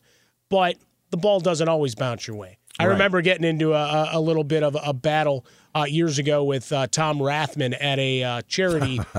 It was a charity event. We were doing a fantasy football draft, so it was a charity event. Yeah, so people paid a bunch of money to come eat, drink, and draft fantasy leagues, and then it was all these companies, and you're hanging out with Bay Area luminaries. This is a long time ago. But, you've got Jerry Rice, you've got Darren McFadden, who's just come into the league. You've got Rathman, you've got a few other guys. And very early in the draft, they take the Bears. Now, this is still Devin Hester running amok kind of era, and they'd had that really ridiculous run of turnover-laden games where they were just taking the ball away, and every bounce seemed to find its way into a Bears defender's chest, and off to pay dirt they went, which you can't bank on.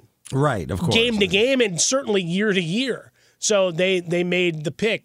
This squad is like, yeah, we're going to take the Bears. And I was being paid to be up there with a microphone and be the loudmouth lunatic. And most of the time you could be complimentary and do the analysis. And I just said, what are you guys doing? And he got mad at me. He goes, well, they've still got him and him. It's like, you've been in this league. How many return touchdowns do you expect? Yeah, exactly. Whatever. But my point being, are you banking on health? And I bring Derek Carr up as the example to that. Remember the Raiders that year when he was an MVP candidate? They lost very few games due to injury. Yeah, but then he got hurt. Yeah. But then he got hurt. Right, exactly. Is my point, right? Right. And all of a sudden, that's it. Your season's over. Let me ask and you I'm this not thing. Wishing that on anybody, but I'm a realist. I've watched this game all my life. I've seen some terrible things on a week-to-week basis. We've also seen the human body stretched to boundaries that we couldn't possibly conceive of. But to think that all these teams that are in the front are suddenly going to go unscathed is ridiculous, or that the bad luck that some of these teams have had is going to continue. As it related to Derek Carr, I've always thought he was a mediocre, slightly better than average quarterback. He is better than average. I don't know about slightly better, but he is better than average. I do want to correct myself when I said that the only teams that would be interested in Tom Brady would probably be the Patriots. I forgot Las Vegas. Would you rather have Tom Brady or Derek Carr next year? 100% Tom Brady. I agree with you 100% on that. Forget about the money. Folks forget, Derek Carr is also not a kid anymore. Right. Amen to that. Right. Like that, we always age Brady, starting to age Rodgers because of the playoff failures. And let's just face it, people now have a liking problem with him in that they don't. But Derek Carr's been in the league since 2014. Mm. How much better is he going to get? Right. I would rather have Tom Brady also. And I think that'd be a good match. So there's two teams that Tom Brady can go to other than Tampa if he wanted to go ahead and do so. But, yeah, Vegas, I got to say this. Maybe they're not completely out of it. A win today kind of keeps their hopes alive for an AFC wildcard spot there, but they're not going to win the division no matter what. Well, but I think that goes back to the larger point we've been making as we've talked through this, Artie. You and I on Friday and into today. Is you've got so many teams one game above or below the 500 mark, and that's what the NFL likes. I agree with Brady's assessment a couple of weeks ago. If you watch all the games, there's a lot of bad football being played, a lot of inefficient football, but I celebrate all 272 games because that's what they give me on the schedule every year. But you hit sweet spots in the schedule. The Raiders have an opportunity to make noise if they can get out of their own way. Right, they go and get shut out by the Saints. Saints limping along, few players outside of Alvin Kamara, but Andy they've been a big disappointment too. Yeah, well, but they can't stay healthy. You got Olave and all the other guys that were supposed to be there with them haven't played. Right, Landry hasn't been available. Michael Thomas now got shut down for the season. Forget about him. Yeah, he's done. Right, but that was a guy, and there's a promo going I hear with our guys Jonas, LaVar, and Brady on Two Pros and a Cup of Joe, just kind of talking because that news was breaking while they were on air. It's like, this was the guy 3 years ago. It was like, all right, he's the best receiver in football. Right? Huge numbers, boxing out, creating space, throw it up into a zone. He was going to get it, and now he can't stay on the field. Right. Just like that, your fortunes change. But you look at the Raiders' schedule, Arnie. Jaguars this week, Colts next week at home, at Denver, at Seattle, versus the Chargers, whatever the Rams are at that point. That's a 5-1 record right there. But potentially it's 5-1, and all of a sudden all of the talk that we've had for the first season is gone. But not if Devontae Adams doesn't pick it up. But that's what I mean. Do I believe this is going to happen? No. Yeah. They've gotten brilliant work, except for last week, out of Josh Jacobs, and it's gone for naught. Yeah. By the way, whose fault is it that Devontae Adams only caught one pass? That's got to be Carr's fault or the offensive play calling. No matter how sick or whatever he was, you got to figure out a way to get him the ball. You can't allow that. That was insane. Well, I'm not a guy that's usually calling for the oustering and firing of coaches, but you've got two potentially disastrous first-year hires there in the AFC West. And I also contend that we're looking at long-term, and who knows what Sean McVay's long-term prospects are, but for the sake of argument here on a Sunday morning and to get tongues flapping at Swollen Dome, at Stinkin' Genius 1, Chargers lose, and their season is kind of cooked, right? They've had injuries after injuries. Austin Eckler got added. No, don't be so quick to bury them. It still would put them at 500, so don't be so quick The point is they've got a lot of injuries to navigate. That's true. Yes, they do. Right, and the AFC West, certainly not the heavyweight division that everybody expected. Chiefs, I think folks tried to bury prematurely and forgot that having a good quarterback and a great coach can get you pretty far in this league. But talking about McDaniels and Hackett as guys that might be one-and-done guys. I don't know about one and but done, I keep looking at Sean Payton sitting on Colin Cowherd's couch each week going, which L.A. job does he want?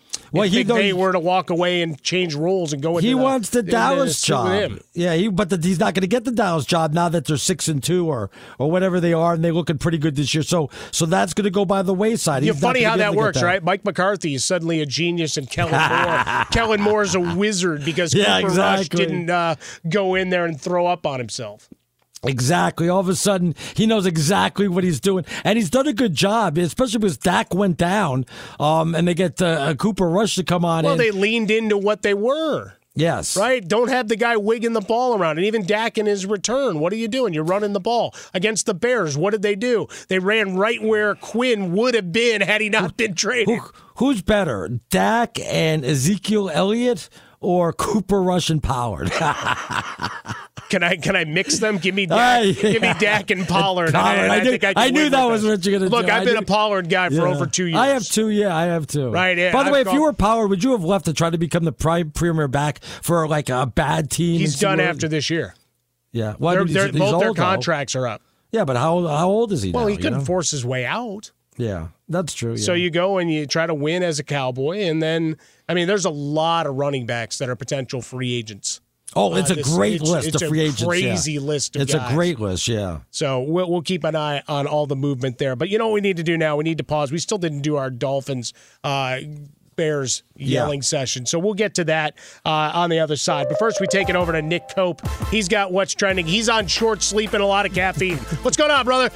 Good morning, guys. Well, speaking of Dolphins and Bears, a lot of the players that were traded for last week are going to play, and you've got a few of them in that matchup for the Bears. Chase Claypool is expected to play at receiver. Dolphins will have Bradley Chubb, their new defensive end, and running back Jeff Wilson Jr. as well. Let's run through who's in and who's out throughout the league as well. Falcons running back Cordero Patterson is active. He returns against the Chargers. L.A. signed receiver Keelan Doss to their active roster. For the Lions, running back DeAndre Swift is set to be active again today, although he's not expected to be used much. The Colts elevated running back Phillip Lindsay to the active roster with Jonathan Taylor out. Patriots running back Damian Harris unlikely to play at this point. For the Jets, recently acquired running back Brian Robinson is a game-time decision. Raiders tight end Darren Waller, they're going to have him go through pregame warm-ups before they determine his availability for sure. In the afternoon, Cardinals running back James Conner expected to play. Rams running back Cam Akers will be active. It'll potentially be his first time playing in a few weeks. In the Sunday night game, Titans quarterback Ryan Tannehill is a game-time decision tonight. It's not looking great, but they're going to hold out hope until the very last moment that Tannehill could play, but we very well could be looking at Malik Willis going for the second straight week. Elsewhere, NFL media reports the Cowboys are looking into acquiring Odell Beckham Jr. The free agent receiver is slated to be ready to play after his ACL injury in early December. And then, Mike, I'll get you back on this. I don't know if you saw this. The Commanders are advertising season tickets for next year on their scoreboard inside FedEx Field. The player they featured, not Carson Wentz, but Taylor Heineke. Mike, already back to you guys. Well, not surprised it wouldn't be Wentz, but I don't know that Taylor Heineke would have been the focal point, but that's a curiosity, no question about it. Thanks, Nick. Go get another cup of coffee. At Nick Cope is in the studio here this morning. The Bruins. He was with the UCLA squad, number 10 in the nation. Wow. 50-36. Yeah, good game. Yeah, huge at the win. End there, got within one score, and then the UCLA got a late touchdown and put it away. Hey, man. 86 points in a college game. We saw a lot of high-scoring games, and then we saw my Northwestern Wildcats take advantage of bad weather to take a shot. Yeah, it was 7-0. I'm like, oh, this is gonna be good. They gave out the late touchdown in the first half, and they had a chance. A couple of big runs, some fourth down play calling. Look, if you're gonna go for it, I was just talking with the guys here at the last break of get creative, running the ball up the gut against the Ohio State front. Probably ain't doing it. You know what I mean? It's like, get a little bit creative. Get into the bag. I know the wind is an issue, but it was warm, too, so the kids were having a blast. It was fun. I remember living in Chicago with that type of weather. No, I miss it, man. All those home games that I went to. You miss it. Get out of here. No, I miss that environment. I don't have that here. I don't have the time to go to games right now with the kids and their schedule and whatever else. But when I was a student and in the years thereafter, it was every Saturday. And while I was a student, it was a lot of the road games too. Made a lot of friends, made a lot of enemies. It was a lot of losing too. So. Ton of losing before my departure. And then I left, and suddenly they go to the Rose Bowl. Then they become good. And I had just gotten a job. I had no money to go travel here to Southern California.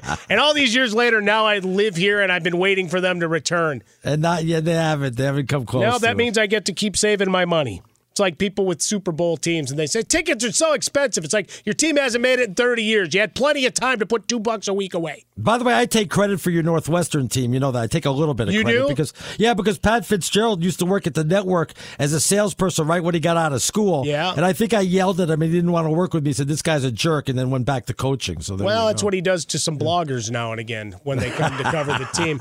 But, yeah, he had the cup of coffee, tried to make it with the Cowboys, and then was part of the coaching staff. Goes to Northwestern, the unfortunate passing of Randy Walker, and the rest is history in the tenure there. But building a new facility, all the money that's going in. If you can get to Chicago, Arnie, go down by the lakefront facilities. Yeah. Good, great, googly-moogly. Shots you see as you watch any of those games early on a Saturday window, because we tend to play early on Saturdays quite often. He's Arnie Spanier. I'm Mike Harmon. This is Fox Football Sunday, coming to you live from the TireRack.com Fox Sports Radio studios. Coming up next, we will tie a bow on the show, Miami, Chicago, and some closing thoughts as we get ready for the games of Week 9 in your National Football League. Anytime I hear this song, makes me want to get out and, well, potentially fight. So, which means we'll talk Dolphins, Bears here momentarily. Fox Sports Radio's Fox Sports Sunday. The laugh you hear, the unmistakable laugh of our guy, Arnie Spanier, with me today here on Fox Football Sunday. Reminder, coming up in about 10 minutes from now, football fans, be sure to tune in to Fox Sports Radio's Countdown to Kickoff, presented by BetMGM. 3 hours before kickoff and leading into Week 9 action info. Remember, a lot of early games. Only 2 in the afternoon slate. That's right. Tune in Sunday morning, 10 a.m. Eastern time, live all the way to kickoff on Fox Sports Radio, the iHeartRadio app, presented by BetMGM. You got Brian Noe, Jeff Schwartz, Bill Krakenberger to make you smarter, get you ready for your player props, your different angles and leans and teasers. You got it all trending. And so on one game we're watching, you heard it in Nick Cope's update, the Tennessee quarterback position and the game time decision, the gamesmanship from Vrabel. 45.5 is the over-under right now. KC minus 12.5.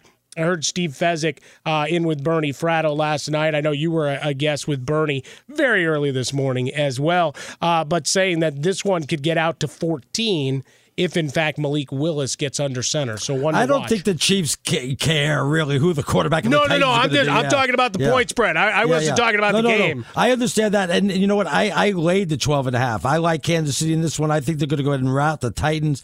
I don't think it's going to be close. Give the Titans credit for the streak that they're on right now, but they're not in the same category as Kansas City. I think Kansas City's got too much offense for them. Kansas City at home in a big spot. That's your Sunday night football game as well, a showcase spot for Patrick Mahomes. A couple other games of note. We've got Green Bay and Detroit for Green Bay, one of those massive matchups. Talking with our guy Chris Perfett, Pride of Detroit. Check out his stuff at Chris Perfett on Twitter. All he's got going on, talking about where Detroit is in the balance, the offense, early success, couple of rough weeks, and then back at it in a loss to your Dolphins. 49.5 the total in that one as well. Seattle and Arizona, the repeat. So soon after their first matchup, the big difference here, DeAndre Hopkins back in the mix, and Kenneth Walker has been a revelation. He's been great, yeah. Yeah, I mean, Penny was running well, but Walker is an absolute beast. We had a chance talking to one of the Philly defensive linemen on Thursday night, Arnie, talking about trying to tackle Dameon Pierce, and he's like, yeah, that guy's a bowling ball.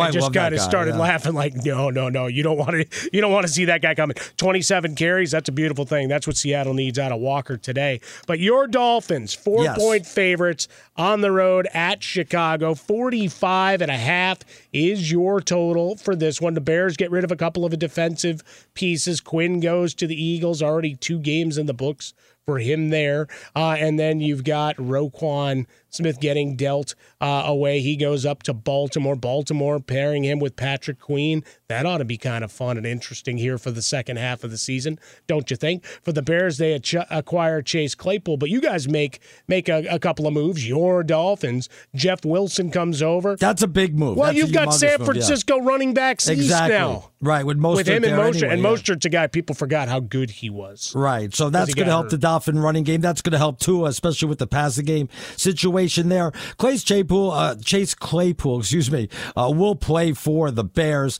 They just don't have enough offensive weapons. They're not as tough offense. They're not very good offensively at all. They struggle. 29 points scored back-to-back weeks. It's amazing on that because, and if I would have told you before the season that Chicago would beat San Francisco and they would beat the Patriots, Bears fans would say, "Oh, it's going to be our year. Then this is going to be a great year if we beat them." But you only had one more win after that, and that was the Texans. You lost, 4 of your last 5, I believe. Well, you had the game against the Giants, a winnable game. And look, you're trying to make progress. Like you're in that no man's land with Eberflus and with Ryan Poles, the new GM, where you're trying to figure out what Justin Fields is. And you stipulate coming into the season, you can run the football because they've done that very well. They can't stop the run. So right. I would expect a bunch from Mostert and Wilson as runners and receivers as well, which could loosen things up in the downfield passing game because they've been pretty good against opposing quarterbacks. A win by the Bears could save their season. I mean, 3-5, they go to 4-5. They're not going to win the division, but they certainly could go ahead and be in the mix in a wild card, especially in the NFC where 500, a little bit over 500 or less than 500 is good enough to keep you in there. Well, and I think that's the biggest thing, right? We were talking about it. Go find the games on your schedule that are winnable. This one, jury's still out for the Dolphins for me. Like, I see Tua throw enough ducks that, we talk about luck and taking advantage of opportunities. Every quarterback does. Now it's just a question of, are your cornerbacks good enough to catch it? But you also have to be sure tackling once those guys get into the secondary. Otherwise, they're running for days. But Fields making progress. They're actually calling design runs these days, Arnie. They finally listened to all my fan letters like I was Andy Dufresne writing out of Shawshank. As soon as I upped it to 2 letters a week, suddenly I got those play calls. All of a sudden, they started running the ball again. I love it. Can you tell I'm calling for the upset? You got one upset for the week that you're calling? Maybe the Jets over the Bills, but that'd be a big upset. There you go. I'm going to take the Falcons at home. He's Arnie. I'm Mike. Countdown to kickoff coming up next on Fox. Fox Sports Radio has the best sports talk lineup in the nation. Catch all of our shows at foxsportsradio.com. And within the iHeartRadio app, search FSR to listen live. From BBC Radio 4, Britain's biggest paranormal podcast is going on a road trip. I thought in that moment, oh my God, we've summoned something from this board. This is Uncanny USA. He says, "Somebody's in the house," and I screamed... Listen to Uncanny USA wherever you get your BBC podcasts, if you dare.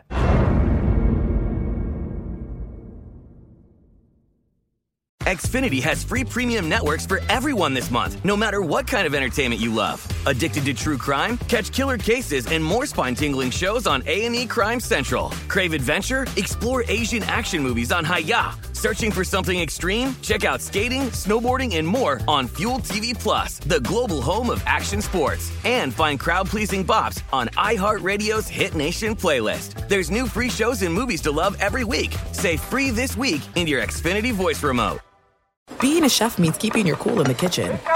And with Resi Priority Notify and Global Dining Access through my Amex Platinum card, Right this way. It's nice to try someone else's food for a change. That's the powerful backing of American Express. Terms apply. Learn more at americanexpress.com/withAmex. At Bet365, we don't do ordinary. We believe that every sport should be epic. Every home run, every hit, every inning, every play. From the moments that are legendary to the ones that fly under the radar. Whether it's a walk-off grand slam or a base hit to center field. Whatever the sport, whatever the moment, it's never ordinary at Bet365. 21 plus only. Must be present in Ohio. If you or someone you know has a gambling problem and wants help, call 1-800-GAMBLER.